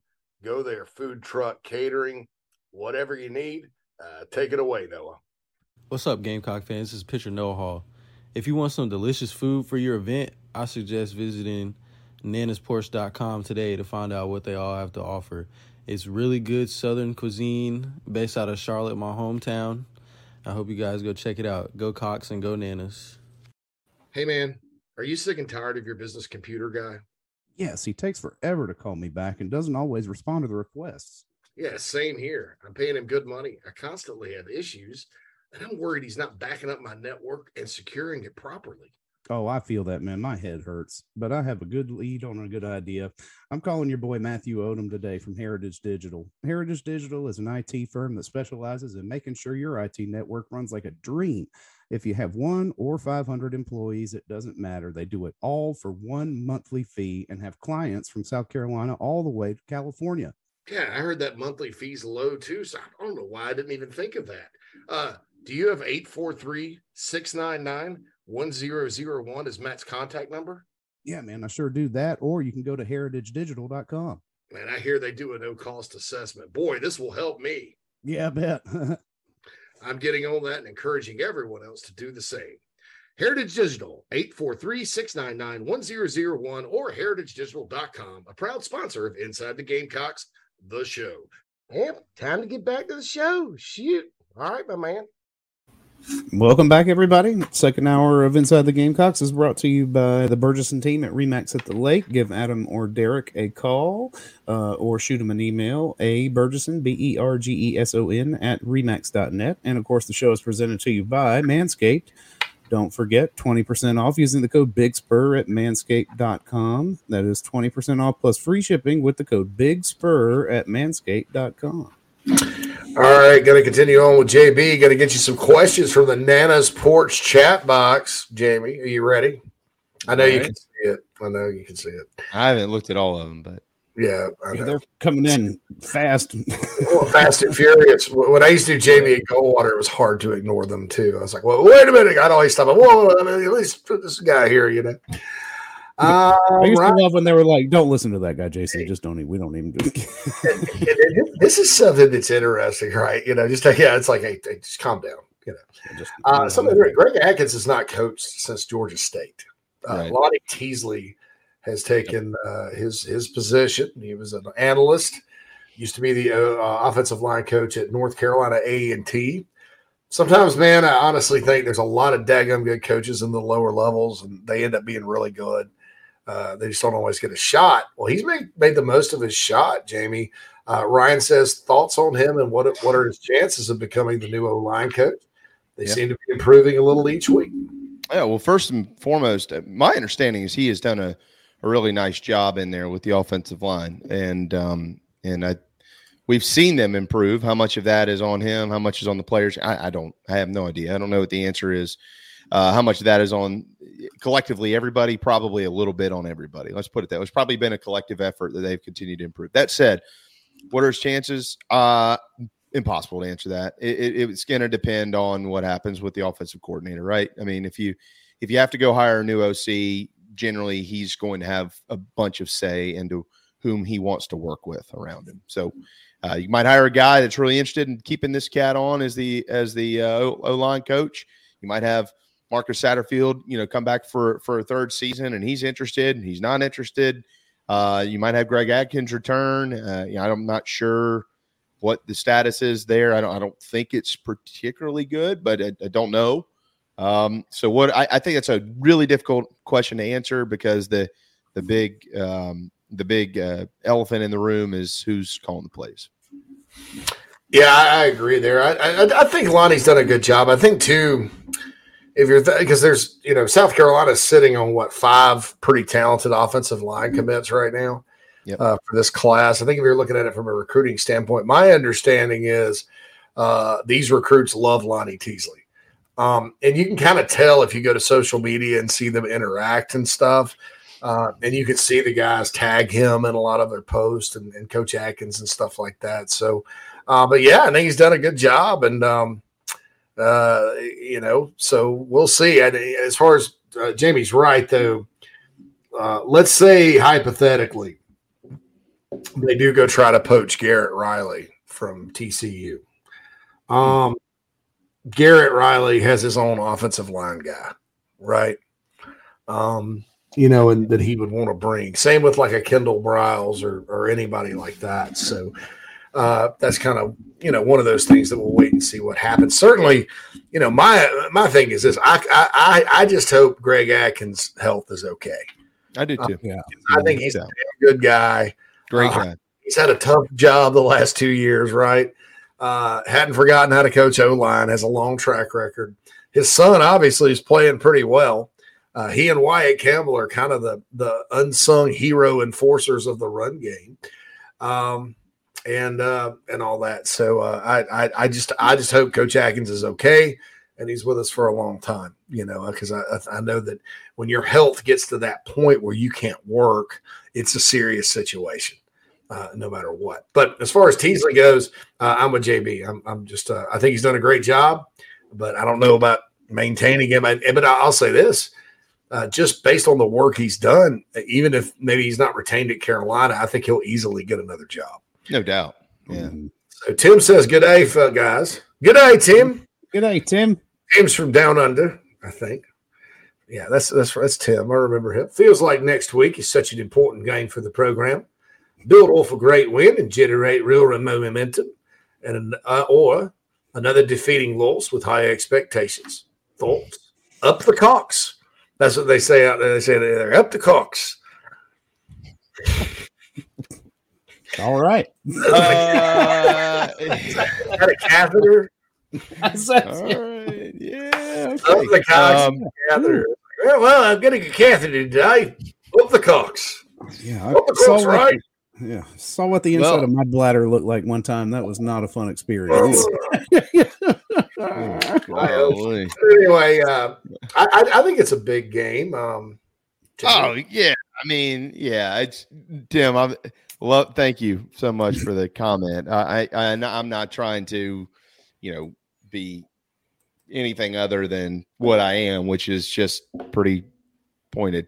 Um, I think we all know how important this game is. I mean, you okay? First of all, you never beat them. That'd be nice to do that for once. Uh, then you get to five wins and you you it's never a guarantee, of course, but let's put it this way. If you win that game, guys, you're going to be expected to be 7 and 2 going into the swamp, okay? Um and now you're if you win next week's game, I don't know that you're in the top 25 just yet. I think there's still going to be plenty of voters who will be reluctant to put South Carolina in there, and rightfully so. I mean, Yeah. they they they have won games in the past, and then they couldn't build on that, and then you know you kind of feel like you're back to square one. Now, if you go out and you beat the hell out of them, yeah, you, you might crack in there at 24 or 25. If not, you're probably going to need to beat Missouri to be able to be into get in there. And then guess what? You're on the radar.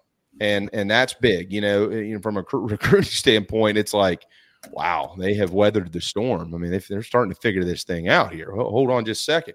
All that conversation everybody had about, well, Arkansas, look well how far along they are in year three and yada, yada, yada. Well, actually, you, you win next week and then you beat Missouri and then you beat Vanderbilt. And I'm, I'm getting way down the road here. But if you look up the next 12 quarters and you're seven and two, uh, you're further along than Sam Pittman was with Arkansas in year two. So, yeah, there's a lot riding on it. Without, with all that said, if they don't win the game, all hope is not lost. You know, you're at four and three. Let's rem- let's remind ourselves. Although A and M has had their struggles this year, they have some injury issues. I think the three of their losses are probably combined like 11 points. You know, so like you know they- they're they're a talented football team. Mentally, I don't know where they are. You know, we'll we'll have to figure out figure that out when they stroll in. Luckily, the game's at night.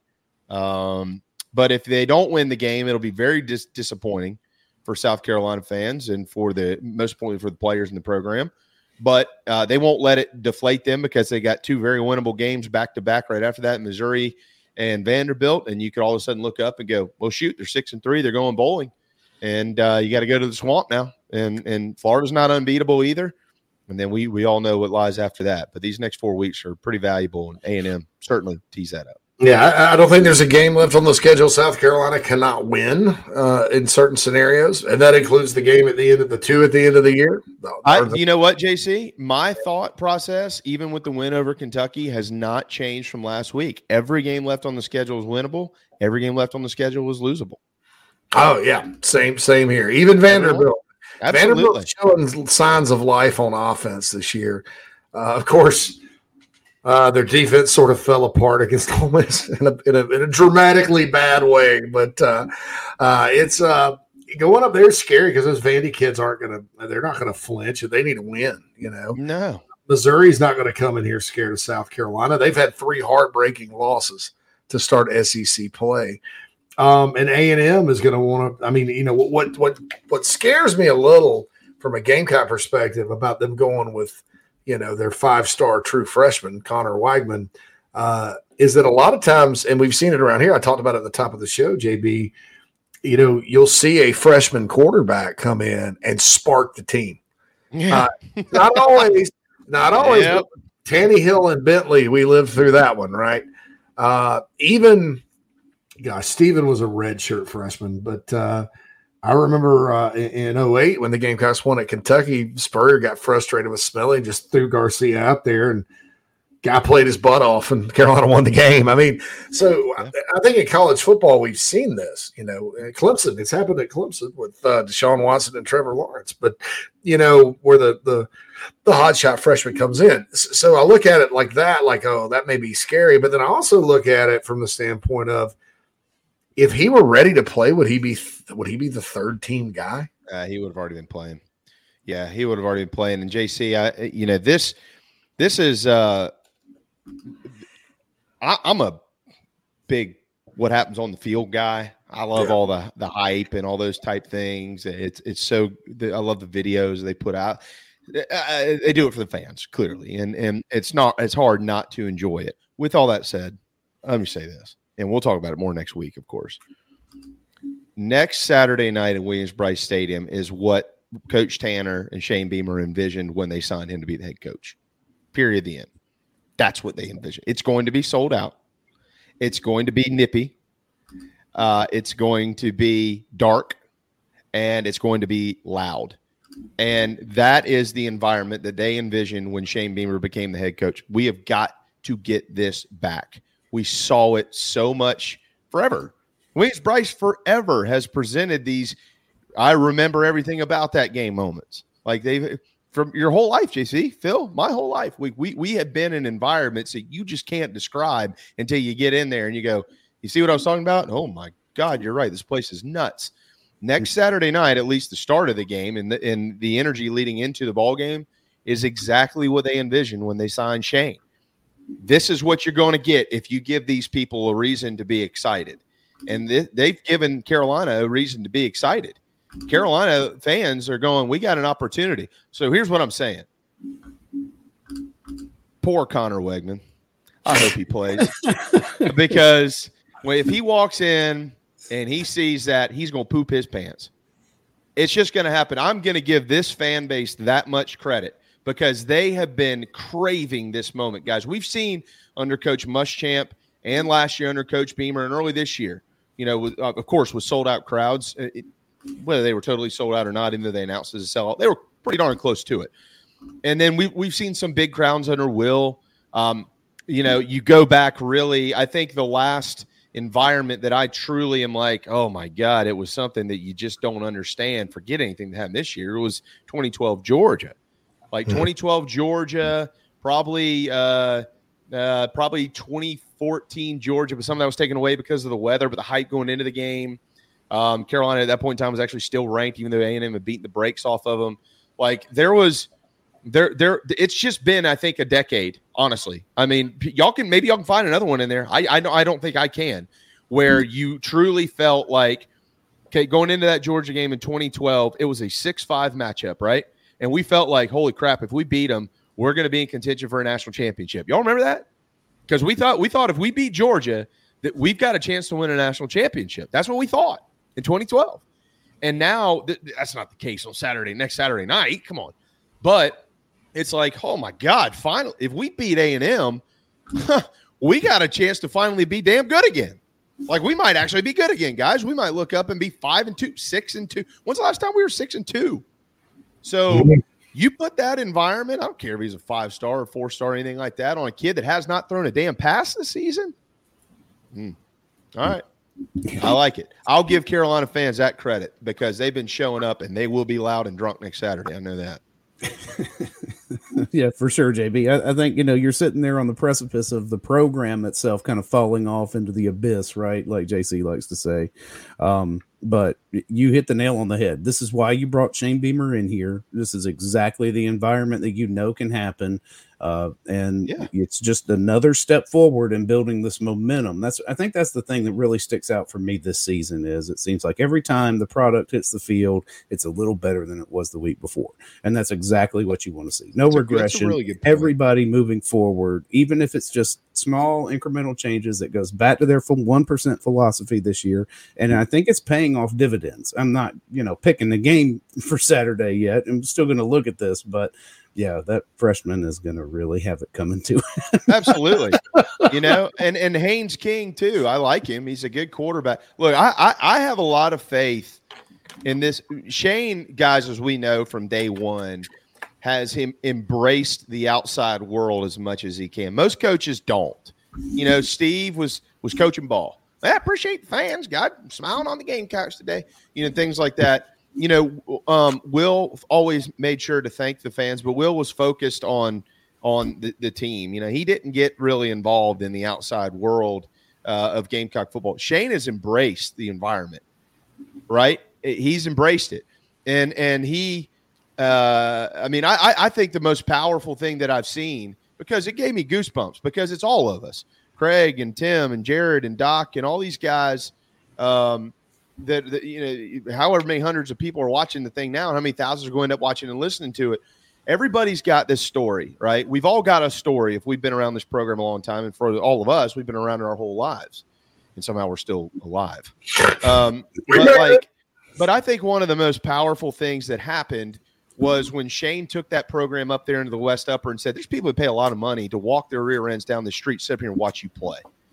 Okay? Because a lot of guys they don't they don't get it you know, they didn't really grow up going to football games. They were football players.